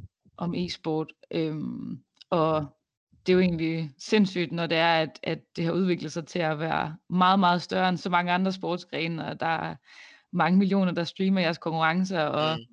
bare du har 154.000 følgere på Instagram mod mine knap 13.000. øh, hvad hedder det? Altså, hvad er det for nogle fordomme, I stadig kæmper med, på trods af, at I ligesom er blevet så store, som I er? jeg tror, den, den fordom, som, som helt klart øh, træder, træder mest frem, det er, øh, det er jo det her med, at, at er computerspil et rigtigt, er det en rigtig sport, eller er det en rigtigt arbejde, eller er det rent faktisk nogen, der kan anerkende som værende atleter? Det, det er lidt det her, der, er, der har været øh, omtale, øh, hvad skal man sige, eller omdrejningspunktet rigtig, rigtig længe, men, men også det her med, øhm, det, det sund, sundheds, øh, hvad skal man sige, aspektet i det med, at vi bare sidder stille, og vi spiser chips, og drikker cola, og rører os ikke, og vi sidder i mørk kælder, og vi er bare sådan nogle, sover til klokken, øh, du ved, går i seng klokken 5 om natten, og står op og lige vi skal træne, træner, så bare, du ved, ikke har styr på noget som helst. Og der, der er e-sport bare kommet rigtig, rigtig langt.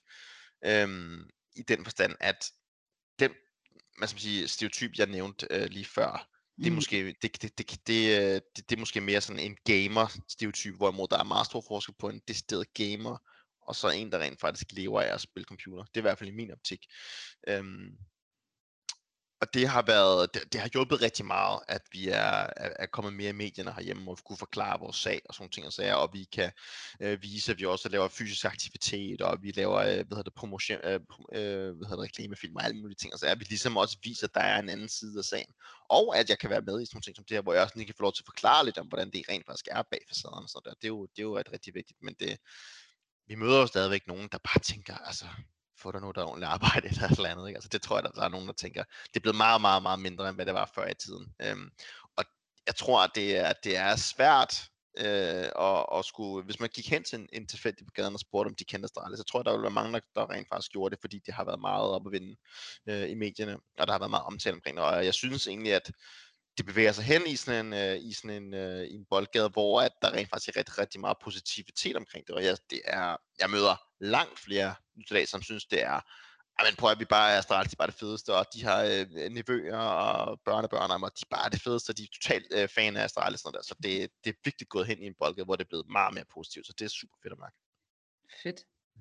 Hvad med, altså, øh, øh, hvis jeg selv skulle komme med en, en fordom, mm-hmm. øh, så, altså, jeg tænker sådan, okay, hvis man har valgt at, at dyrke e-sport, og nu, og nu ved jeg jo godt, at med alt det, du lige har forklaret, så er det jo måske nok ikke sådan, det hænger sammen. Øh, men men sådan, jeg tænker, at, at når man starter med en sportsgren som, som den, så er man måske lidt en meget introvert type. Mm-hmm. Eller, og så det her med at, at, at vokse så stor, og der kommer så meget medieomtale, og ligesom også skulle begå sig i medierne og journalister og sådan noget. Ja. Øh, altså, er der flere introverte i e-sport, eller er det bare noget, folk tænker? Altså, det, det, det, er jo, det er svært at sige. Øhm, det kan der sagtens være, tror jeg, men jeg tror også bare, der er rigtig mange, der kan modbevise det, øh, ja. inklusive mig selv. Man kan sige, det er jo klart, at ja. finder du en, øh, nu lavede vi for eksempel, øh, vi var med i natholdet her for eksempel siden, og øh, så havde vi jo Anders Brandhold, der rendte rundt inde på vores kontor, og, han, og på det tidspunkt, der havde vi også vores øh, akademihold siden at spille. Og det er jo nogle unge knægte på 15-16 år, som sidder derinde og spiller, og, og der er der stor forskel på øh, at, at snakke med dem, kontra at snakke med nogle af dem, som er øh, mig, eller nogen, der er i vores hold, som har været vant til at have været i det her game i rigtig, rigtig lang tid, som ved, hvordan vi ligesom skal agere over på presse og snakke og alle de ting, og så hvor at for dem er det jo helt nyt, og de er jo meget, og de er selvfølgelig lidt, lidt inde i sig selv, fordi de selvfølgelig, ja, de, de er jo ikke trænet i det, de har ikke prøvet det så længe, så jeg tror da helt klart, at den, den unge generation kan da, kan da, snilt, øh, kan da snilt være mere introverte, men samtidig tror jeg også, at der er, der er, der er også rigtig mange, der sidder sådan og kigger på, når der så sidder sådan en ung knæk, der spiller computer, Øh, jamen, han sidder bare og spiller med sig selv. Han laver ikke noget, han snakker ikke med nogen. Altså, jeg, jeg tror vidderligt, at der er flere mennesker, der spiller computer, som spiller med kammerater, eller spiller med nogle venner, øh, eller whatever det kan være, som, hvor de sidder og snakker med computeren. Altså, det tror jeg vildt, der er størstedelen af menneskerne, de gør. Og det, det er sjovt, fordi at jeg, jeg har selv haft en lidt en snak med min kæreste om det, fordi at hun kan godt tænke sådan, jamen, altså, når nu du er sammen med dine venner, så mødes I så ikke altid sådan fysisk, og, eller laver noget, eller drikker en kop kaffe, eller spiser noget mad, eller så, nej, egentlig ikke. Altså, nogle gange kan vi sgu også godt bare mødes sådan tre-fire gutter på computeren, og så sidder vi og spiller i et par timer, fordi det synes vi er sjovt. Den er måde, vi er sammen på.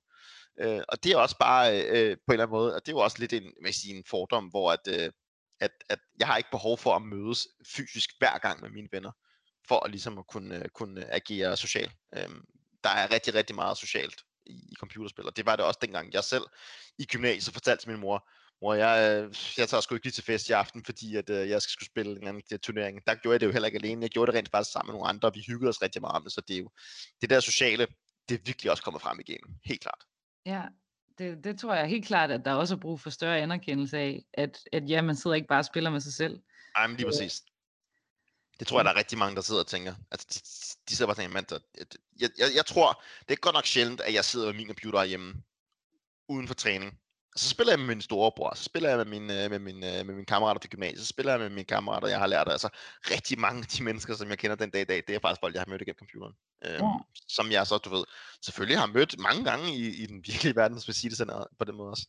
Øhm, men det er nogle vildt gode, det er nogle virkelig gode øh, kammeratskaber, fordi det er mennesker, jeg har noget til fælles med. Ja. Øhm, og det er, jo, det, er jo det, det, er det, det er den måde, vi som ofte som mennesker fungerer. Vi, find, vi, vi mødes i, med, ved samme interesse eller i samme omgangskreds, fordi det er det, vi går op i, og det er det, vi synes, der er fedt.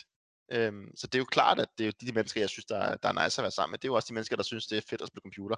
Selvfølgelig også lave alt muligt andet, men som også har det som en hobby. Ja, altså, nu må du rette mig, hvis det er forkert, men jeg føler også, altså for eksempel nu sidder vi og snakker, hvor vi ikke kan se hinanden på Teams. Ja. Øh, og der er jo noget med samtaler, når man ikke kigger hinanden i øjnene. Altså også når man sidder og kører, altså kører i bil, man har, kan fandme have nogle virkelig gode samtaler. Altså, Ja. er det lidt det samme, når det er, man sidder altså med sine venner? Altså jeg ved godt, måske har man ikke de dybeste samtaler, mm. når man lige sidder og spiller, men, men er det det her med, at nogle gange, at man også sådan, ikke lige kigger hinanden i øjnene, og så kan man måske snakke lidt bedre nogle gange? Ja, altså, det, jeg kan love dig for, at jeg kommer rigtig, rigtig mange ting omkring med min kammerat Martin, når jeg spiller med ham. Altså, det er alt fra, hvordan det går på hans arbejde, til hvordan det går øh, med, med hans knægt og alle mulige ting og sager. Altså, vi kommer vidt rundt om mange ting. Altså, det, kunne vi, det er samtaler, vi lige så godt kunne have ude i den virkelige verden, om man vil, men, men det sidder vi også bare her. Det er jo ikke kun spillet, vi snakker om. Vi snakker om, om mange ting.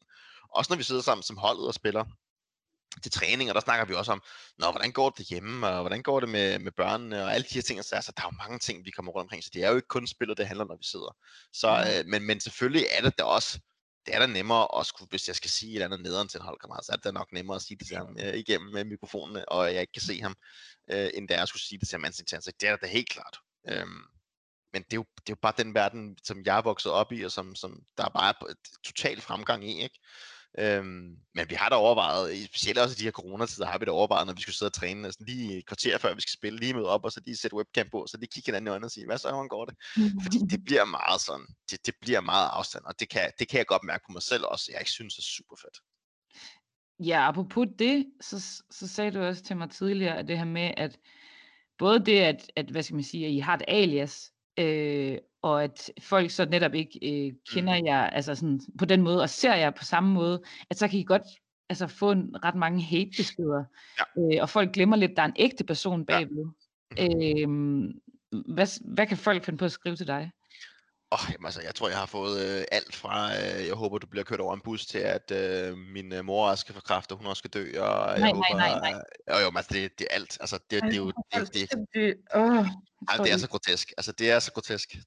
Øhm, det, det er alt sådan nogle ting der. Øh, og at, at folk, der sender direkte trusler, siger, at jeg kommer og slår dig ihjel, og hvis du nogensinde kommer til øh, Brasilien, så, øh, så dræber vi dig også. Nej, det er alt sådan ting, der. Øh, de brasilianske fans, selvom de er virkelig, virkelig nice, så de er også virkelig hardcore. Men det er fordi, der er sådan, der er sådan en speciel fan, fankultur i Brasilien.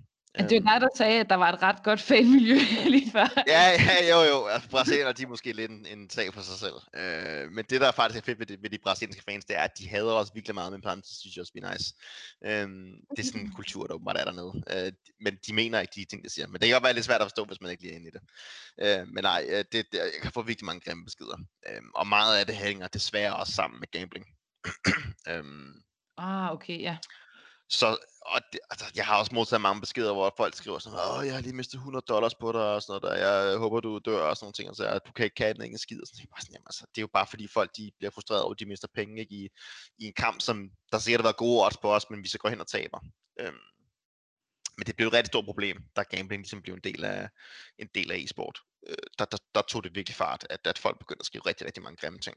Øh, nu er jeg så heldigvis blevet øh, verified på mange af mine sociale medier, så mange af de der grimme beskeder, de går bare direkte i en eller anden glemmebog, som jeg ikke ser, men, men før tid, da jeg var ny i det og sådan noget der, der var det, der var det rigtig, rigtig slemt. Øh, nu er jeg heldigvis sådan en, en person, der ikke tager dem så, så tungt. Altså hvis der er en, der skriver, at han vil slå mig ihjel, så er det ikke sådan, jeg går og tænker, åh øh, oh, nej, nu kommer nok en eller anden tør, og så slår mig ihjel. Øh, specielt når man så trykker ind på sin profil, og han så er en eller anden 12 knæk fra, det ved jeg ikke, en eller anden land, som står og har taget et selfie i spejl, så er man ikke så bange for ham, vel? Øh, men altså, det, det er bare grotesk, og det er så, det er så jeg, jeg, jeg skammer mig sgu over, at folk kan opføre sig sådan. Det må jeg, det må jeg sgu indrømme. Det er, ej, det er så sindssygt. Altså, Ja. så, så du, du er god til ikke at lade det påvirke dig så meget. Fuldstændig. Altså, det, det, det, det er mit liv skulle for kort til. Altså, jeg gider simpelthen ikke sidde og bruge tid på det, og jeg læser dem simpelthen ikke engang. Altså, det, det er lang tid siden, jeg har læst en, en, en hate-besked der. Øhm, Jeg tror, den ene, jeg tror faktisk, den eneste gang, den sidste gang, jeg har, der egentlig har skrevet noget, det var, hvad fanden var det, han havde skrevet også et eller andet om min far. Det var faktisk en dansk person, der har skrevet noget om min far. Og, så, så, og det var også sådan en ung knæk, som bare, du ved, havde skrevet nogle dumme ting hvor han ikke lige tænkte over konsekvensen. Og der var jeg bare sådan, hold kæft, hvor har jeg lyst til at finde ud af, hvor hans forældre var, og så ringe til hans forældre og sige, prøv at se lige, hvordan jeres knægt opfører sig på nettet. Øhm, ja, det er, det, er sgu, det er sgu en kedelig omgang nogle gange. Æh, altså, kunne du finde på at lave noget altså sådan aktivt for, altså det der, altså nu er der været kørt forskellige kampagner på TV2 og sådan noget omkring det der, altså jeg tænker, det der, altså det er jo, og, og specielt nogen som jer, der har så mange, altså der er forbilleder mm. for så mange, altså ja og ligesom lave et eller andet noget i forhold til det der. Øh, altså det kunne jeg sagtens, det kunne jeg helt klart godt finde på, øh, igen, fordi jeg synes, det, det er fedt at kunne hjælpe, og jeg, jeg elsker at kunne, kunne skabe et godt miljø, øh, og, og, og det vigtigste budskab i hele det her, det er jo også bare, øh, og, og som jeg også har nævnt, at det er jo, at, at der er rigtig mange, der, der glemmer, at vi er rigtige mennesker bag vores alias, når vi sidder og spiller. Øhm, mm de ser bare vores alias, de ser bare Dupree, og når han har en dårlig kamp, jamen, skal han skulle bare have en sviner. Men de glemmer rent faktisk, at Peter han sidder bagved os, ikke? og godt kunne synes, at det er måske ikke så sjovt at få at vide alle de ting der. Øhm, altså jeg kan, kan godt vide det der, når man sidder derhjemme altså med sin telefon, og så, mm. så, så taber I, og så tænker jeg, nu skriver jeg lige, at, at, øh, at Peters far eller mor også lige skal, altså, altså jeg kan slet ikke se det scenarie, hvor man sidder der og tænker, det gør jeg skulle lige. Det, jeg, jeg, jeg, jeg tror, at øh, jeg kan heller ikke sætte mig ind i, hvordan, hvordan hjernen fungerer på det punkt, hvor hvordan de får den, den, den super gode idé. Øh, det, må, det, må være, det må simpelthen bare være en kombination af frustrationer og, og alle mulige ting, og, så, som, som bare, øh, og så det her med, at de bare tænker, at han læser den sgu nok alligevel ikke. Og det var også, altså, jeg har jo nogle gange svaret en. Hvorfor så skrive det? Jamen, fordi så får de noget frustration ud på en eller anden måde. Jeg tænker, hvis de kan, altså de kan lige godt skrive til deres kammerat, nej, nah, det er du er fucking dårligt. Det må det da hjertens gøre. De må da også gerne, øh, hvis, så længe det bare ikke noget, jeg ser i realiteten, altså det er jo dumt at skrive anyways, men de tænker, hvis jeg skriver direkte til ham, så får han det også lige videre, så kommer jeg ud med noget frustration, og han ser det alligevel ikke. Jo, det gør han faktisk nogle gange. Ja. Hvad med den anden vej rundt? Altså får du mange fede beskeder også, så? Altså hvor folk ja. du er mega nice? Ja, men helt vildt. Jeg får rigtig mange gode beskeder. Øh, rigtig, jeg, får, jeg har fået simpelthen så mange gode feedbacks på mange af de ting, jeg har lavet. Det har bare betydet hele verden for mig. Det er også noget, der driver mig. Det er at kunne mærke, at, at folk sætter pris på de ting, øh, jeg laver. Øhm, både i spillet, men også for eksempel, hvis jeg har været med i Knæk Cancer og sådan noget. Jeg elsker, når folk har... Jeg har også opfordret folk i sin tid, da jeg lavede det her Knæk Cancer, at, folk skulle, at, min indbakke var åben, og folk skulle hjertens gerne skrive deres historie til mig. Og selvom jeg ikke svarede dem, så, så læser jeg så mange små muligt. Og jeg, jeg, jeg, er simpelthen fan af, at, at folk de, øh, de, de kan åbne sig op på den måde der, fordi det er jeg selv rigtig god til. Så det sætter jeg rigtig meget pris på. Øhm, så det, det betyder rigtig meget for mig. Øh, men, det, men også med, med, med henhold til ting inde i spillet, der får jeg også bare... Øh, der får jeg også, øh, øh, nu er jeg, har jeg lige taget en ny rolle op i, inde i spillet, og jeg skal, jeg skal udfylde hvad sige, Nikolajs sko, og, og gøre alle de ting, han gjorde, og det er en rolle, der er rigtig svært at udfylde, og jeg synes, det er en lille smule besværligt, og jeg gør mit bedste, men øhm, der er folk rigtig gode til at skrive, at, øh, at bare tage den, altså du ved sådan, give gode heads up, så tag den tid, du skal bruge, og vi tror på dig, og ah, det skulle ligegyldigt, du havde en dårlig kamp i sidste uge, og sådan noget. det er bare kom igen og sådan ting, så der, øh, der synes jeg folk også er rigtig positive. Der kan man ligesom godt mærke, at der er mange, der også, der også støtter op om en, så det er fedt at mærke. Fuck, hvor fedt. Det, du, du lyder som et virkelig, virkelig godt forbillede for mange, Peter. Det må jeg bare sige. Tak.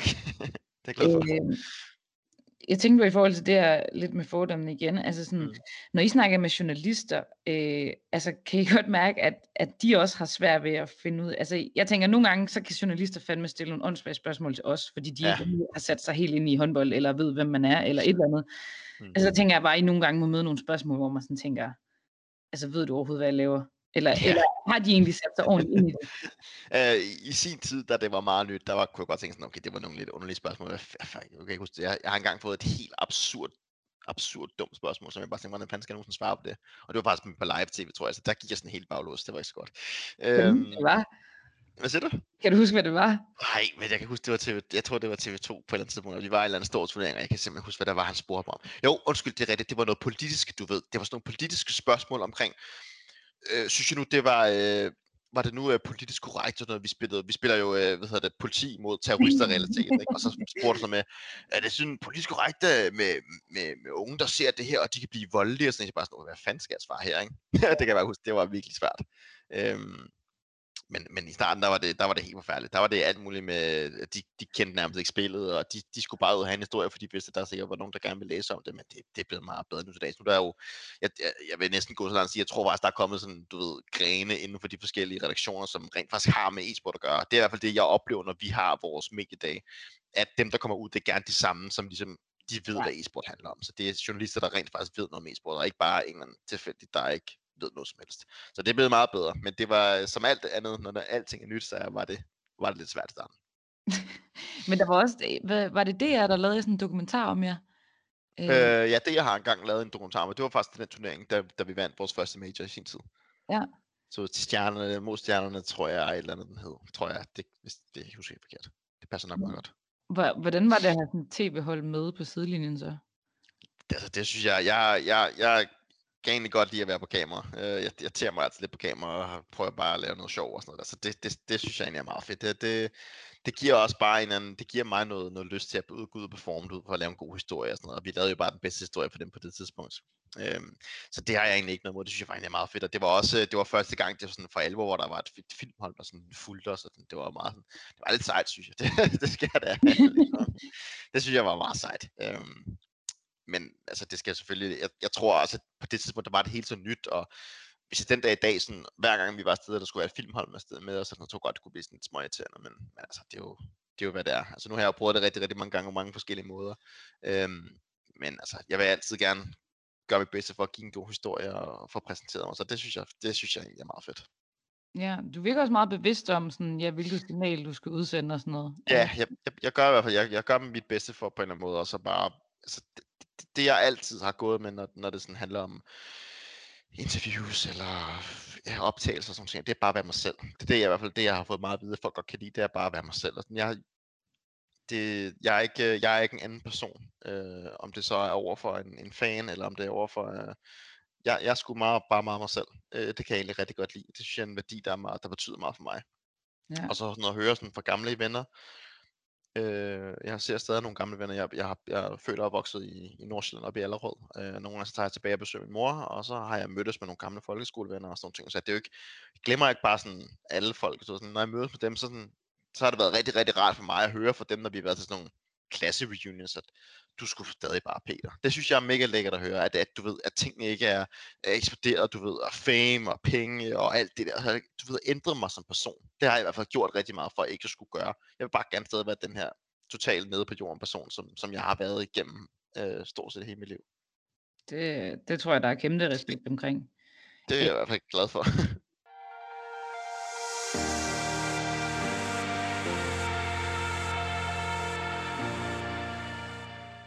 Hvad, jeg tænkte på, altså nu når du snakkede om ja, folkeskole, gymnasie og sådan noget, altså hvad, hvad tænkte du egentlig, du skulle inden? At, altså nu sagde du også før, at, øh, ja, at der, du sådan skød det lidt til hjørne, det her med, ja. nej, man kan da ikke leve af, af Counter-Strike. Sådan, altså hvad troede du egentlig, du skulle være, inden øh, at det ligesom tog fart med, med, at det blev professionelt?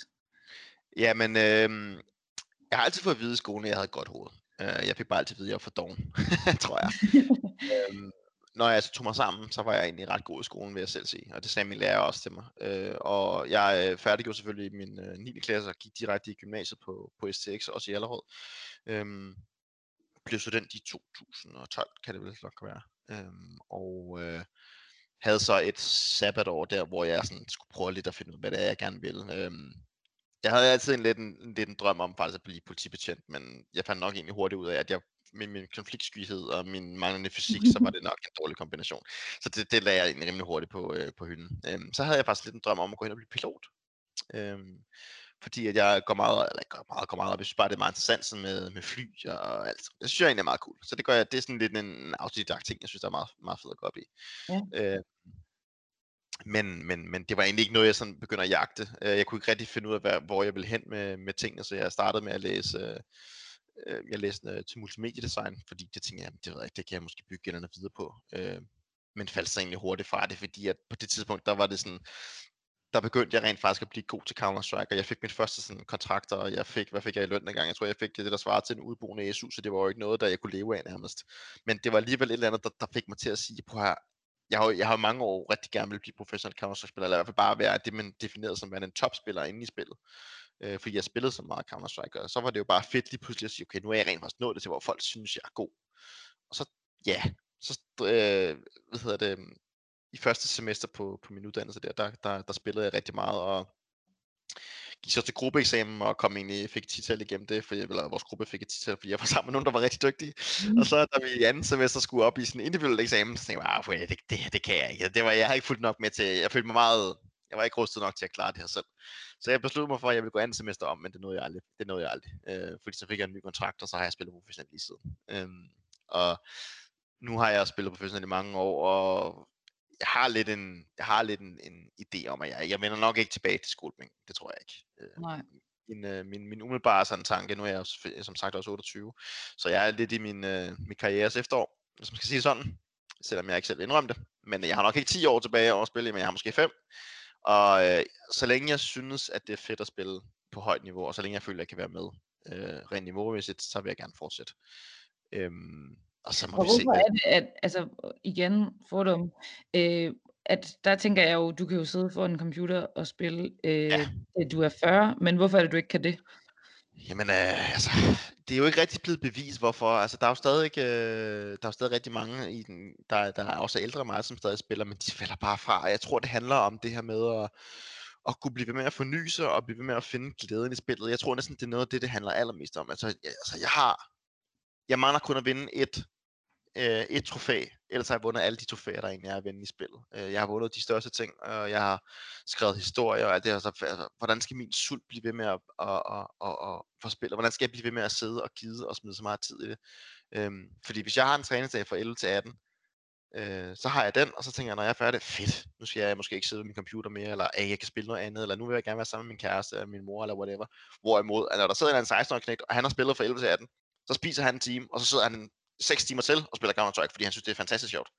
Det synes Ja. jeg måske bare ikke, der er mere. Det tror jeg, det er det, den handler om. Det handler om sulten og motivationen. Og selvom jeg stadig har motivationen, så er det på et andet niveau, end da jeg var 16. Det kan jeg da tydeligt mærke.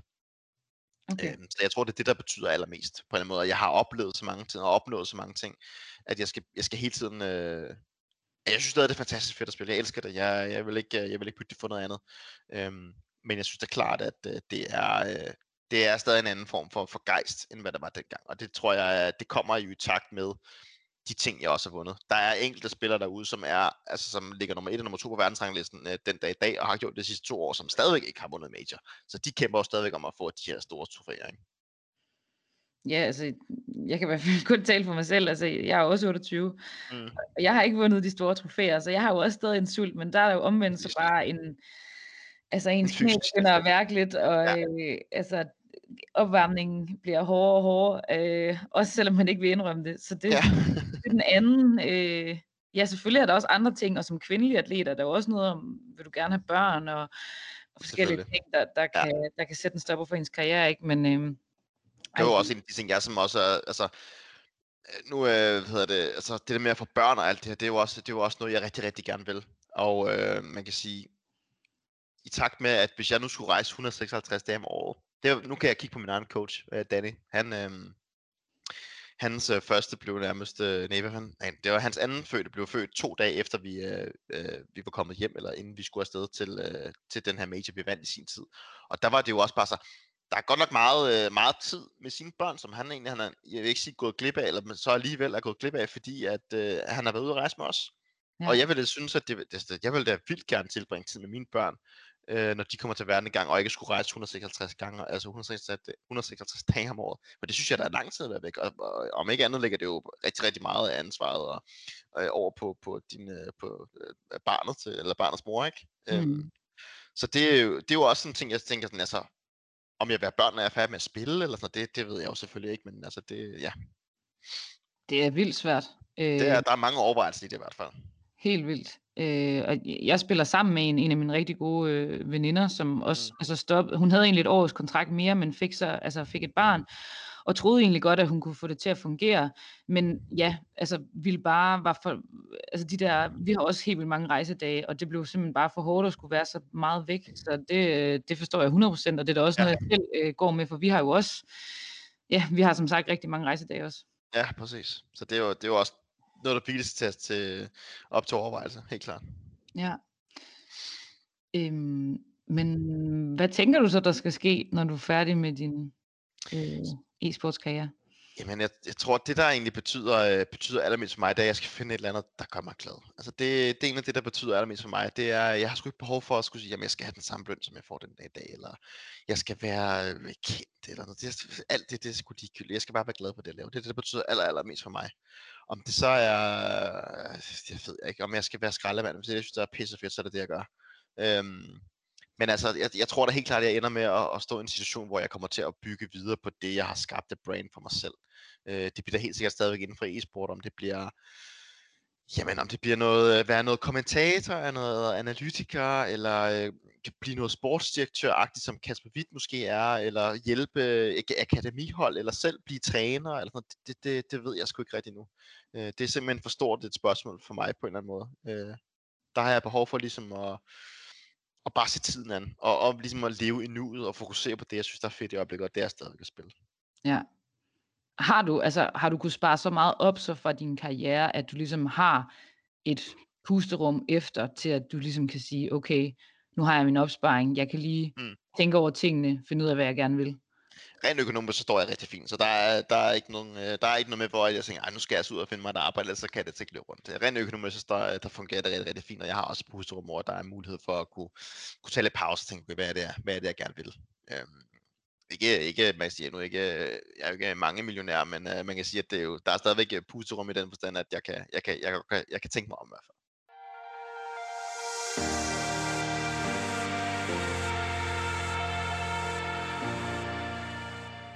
Du fortalte mig det her med, at, øh, at du havde en holdkammerat, der havde været ude med stress. Øh, og to endda. To endda, ja. Og jeg har også selv øh, været ude øh, stress, eller en belastningsreaktion, eller hvad man kalder det på fancy dansk. Ja. Øh, men altså, tror du, at e-sport er en er du mere udsat øh, for stress end, end andre erhverv eller sportsgrene? Altså, eller, altså netop fordi der er så meget pres på jer? jeg tror da helt klart, at det har været en ulempe, at vi har skulle rejse så meget. Øh, og det her med, øh, at vi har stået i situationer, hvor vi skulle rejse, øh, altså med tidszoner, skulle rejse fra USA, øh, rejse hjem, og så rejse til Kina øh, inden for den samme uge, det har da været helt klart været, været hårdt. Øh, og det her med at være meget væk fra, altså 166 rejse, det er jo meget at være væk fra familie, og hele tiden skifte presser. Det er jo meget sådan i øjeblikket, at jamen, vi deltager til turneringer, så ryger vi måske ud eller vinder, og så går der 3-4 dage, starter der en ny. Ikke? Så det er jo ikke meget tid, der har været til at skulle, øh, at skulle, hvad skal man sige, at få pustet ud og få slappet af. Øhm, og så tror jeg også bare, at i, i takt med, at, at vi er så nye i det, og der mangler noget erfaring, både sådan for, øh, for, øh, for, sådan for organis- organisørernes side og alt sådan noget, så tror jeg bare, at det har været et meget øh, overset emne, det her med, at der skal altså også være mulighed for at få slappet af, eller der skal være mulighed for at få trænet, og være mulighed for at ikke hele tiden skulle være på farten. Øhm, det lærte vi jo i hvert fald rigtig meget af. Vi havde jo øh, oplevet mange gange, at vi har haft turneringer, der har ligget i, i Sydney nede i Australien, hvor der jo, altså, tager jo fandme en helt døgn at bare komme til, og så skal du bagefter ja, ja. vende rytmen, ikke? Og, det tager, og det er jo kun en uge, sådan en turnering var, ikke? Og så det er meget, det er hårdt for kroppen hele tiden at køre sådan frem og tilbage.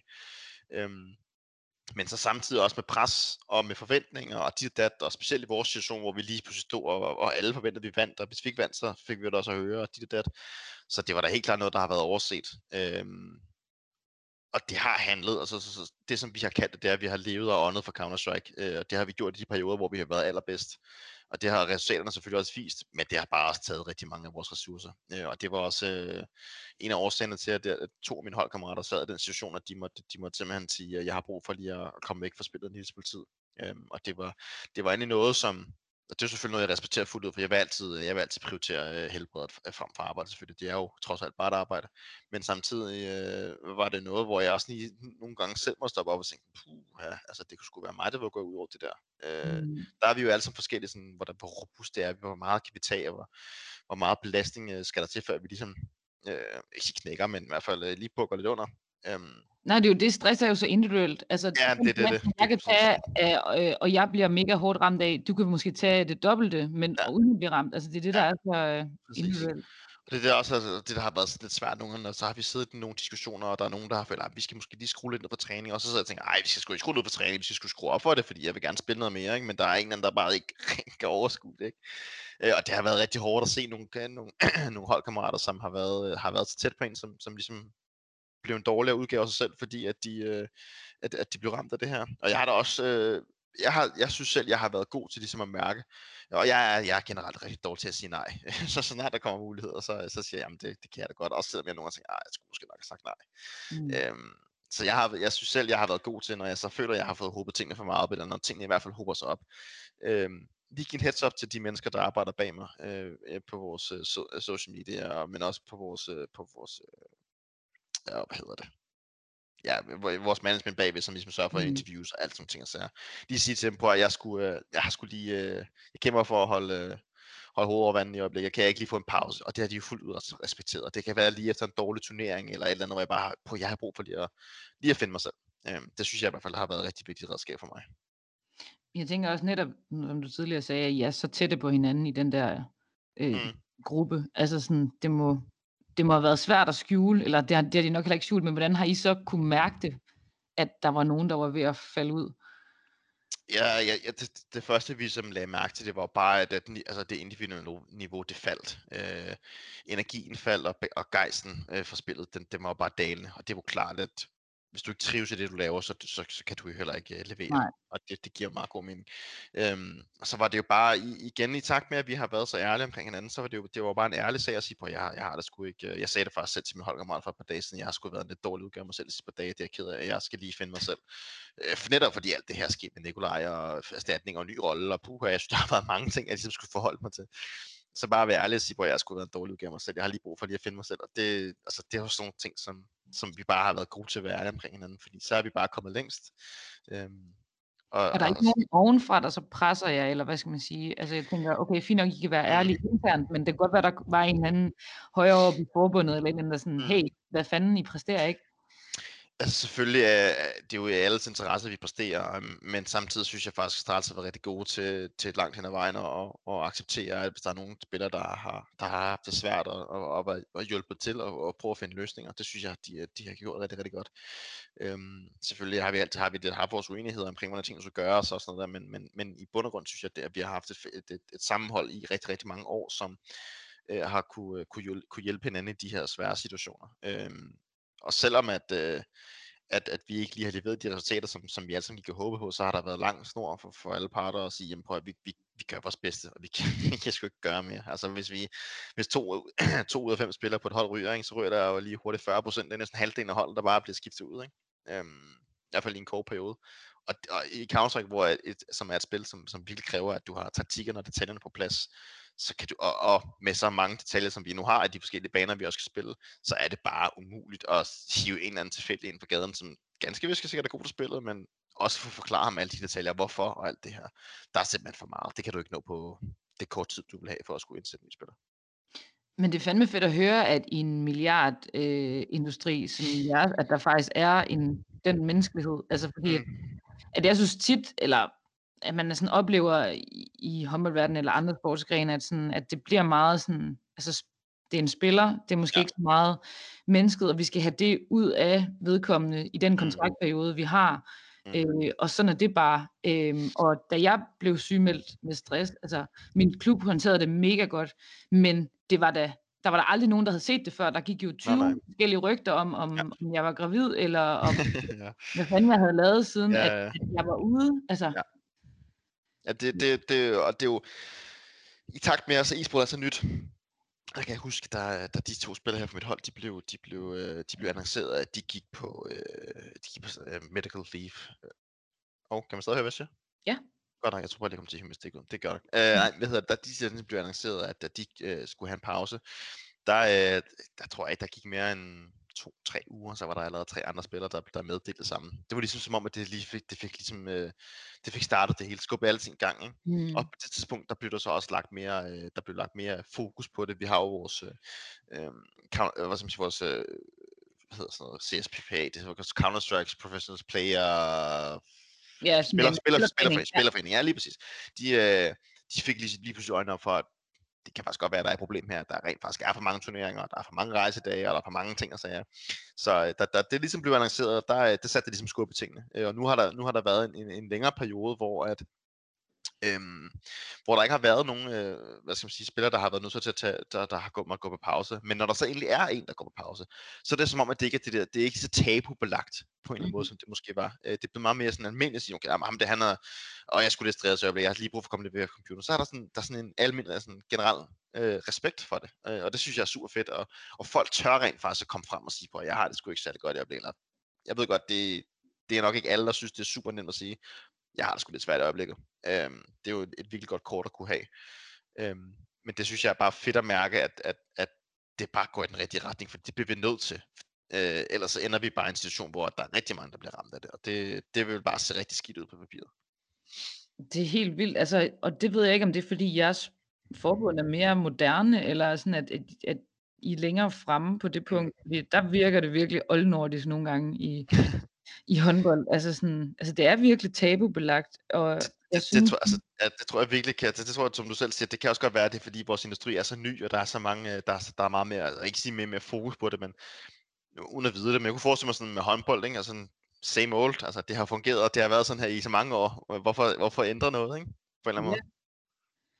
Altså, lige, da jeg lige sagde det, så kom jeg faktisk lige til at tænke på en helt anden debat, som vi da også nok skal være med at tage lige nu. Men øh, hvad hedder det? Øh, kvinder og e-sport. Ja. Øh, fordi der virker det måske lidt oldnordisk, eller hvad man skal sige, eller sådan, at i forhold til, at der er så stor overvægt af, af mænd, eller sådan, hvordan er hele situationen i forhold til øh, kvindesiden af e-sport? Jamen, den er, øh, det, er jo, det er jo super interessant, du også nævner det, fordi det, det er jo egentlig noget, som, der, der er jo ikke nogen, øh, i hvert fald sådan rent fysiske, du har ikke nogen fysiske, øh, hvad skal man sige, øh, overlegenhed ved at være mand, øh, i form af, at du har der ikke større muskler, der kan løbe længere, eller hoppe højere, eller whatever der nu er med, med atletik og sådan nogle ting. Så det er der jo ikke rigtig counter fordi du har jo de samme øh, ting til rådighed, og du kan spille alle de samme ting.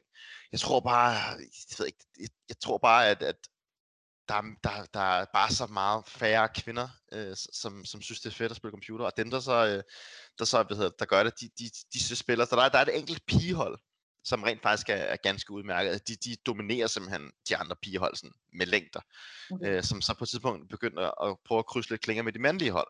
Øh, og der kunne de desværre ikke følge med. Og så tror jeg bare, ja, det ved jeg ikke, det, det, jeg synes det bare, det er sådan lidt underligt nogle gange, altså, og de har også nogle gange, øh, altså de har fri mulighed for at deltage til de kvalifikationsturneringer, til de store turneringer, vi spiller og alt sådan her. Øh, men jeg ved det ikke bare, om det er, fordi de mangler niveauet, eller det er gejsten, eller et eller andet. Der er bare ikke, der er bare ikke rigtig nok fokus på det, men jeg synes, at det er fedt. Øh, altså, jeg tror da 100% på, om, lad os nu sige, om, altså bare om fem år, tror jeg, der sagtens skal være, hvis der, øh, det er jo blevet mere populært at se piger spille computer.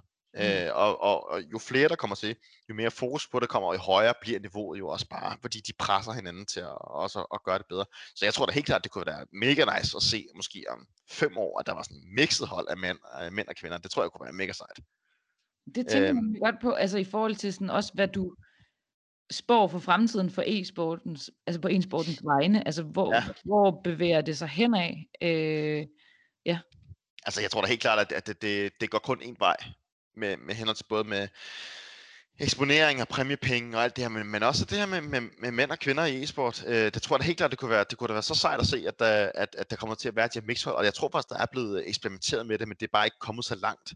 Øh, fordi altså, det tror jeg sagtens kan lade sig gøre. Det handler bare om, at jo flere der kommer til, og det, det ser jeg, jeg ser i hvert fald rigtig mere og mere, at der er flere kvinder, der kommer til og synes, det faktisk er super fedt at spille. Ikke kun at spille, men også at se det. Øhm, så jeg tror bare, det kommer til at have meget mere, meget mere eksponering, øh, og det tror jeg kommer til at gå, den, den, det tror vi går en, en fed tid med, og det er stadigvæk, altså selvom det har eksisteret i mange år i sport i realiteten, så har det jo ikke, det har jo ikke eksisteret i mange år, hvis du sådan sammenligner det med håndbold eller med fodbold eller sådan nogle ting, altså eller atletik. Øh, der er den jo rigtig, rigtig, rigtig ny stadig, og det, jeg tror også, at, at i starten af e-sport, der var det jo folk, der ligesom øh, dannede e-sport og dannede turneringer og organisationer og alt det her. Det var jo bare folk, der synes det var pissefedt og at spille computer. Det var folk, der bare var autodidakte og synes, at det var, øh, der, der bare havde så meget passion. E-sport er jo dannet af folk, der har, har passion til sådan mange ting oprettes. Ikke?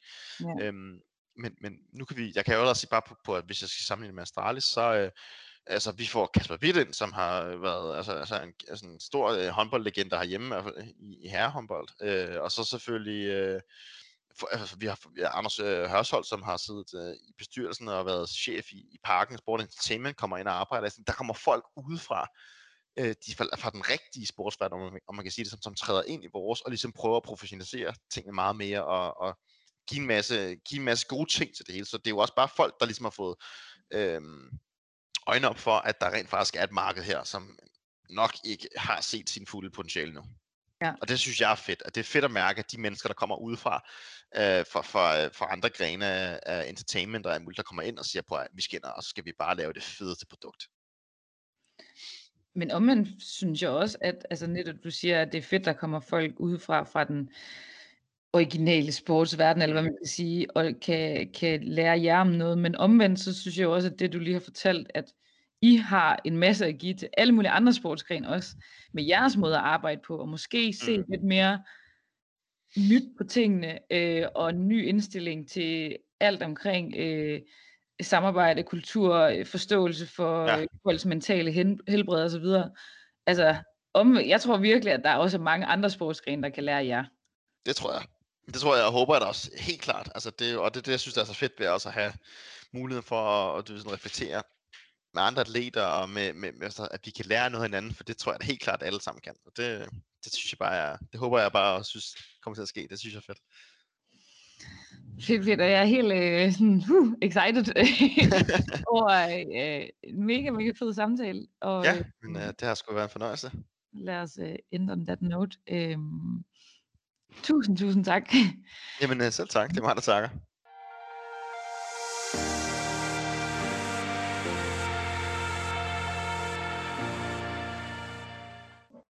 Jeg synes, Peter gav os en virkelig god øh, et virkelig godt indblik i e-sportens verden øh, bag facaden, og gjorde lidt op med de fordomme, der måske kan være. Øh, og ja, som han selv siger, så, øh, så bliver det spændende at se, hvor e-sporten er på vej hen øh, de næste 5 år, 10 år. Øh, den har nok allerede overhalet en masse sportsgren, og kommer nok til at øh, smadre endnu mere igennem øh, fremover. Men øh, tak fordi I fulgte med. Øh, Peter er enormt inspirerende, synes jeg virkelig. Og ja, jeg var der på grådens rand øh, flere gange under den her episode, øh, som jeg jo også har været før, øh, med alle de øh, helt vanvittige, fantastiske atleter, der har været igennem, øh, og jeg har snakket med i forbindelse med den her podcast.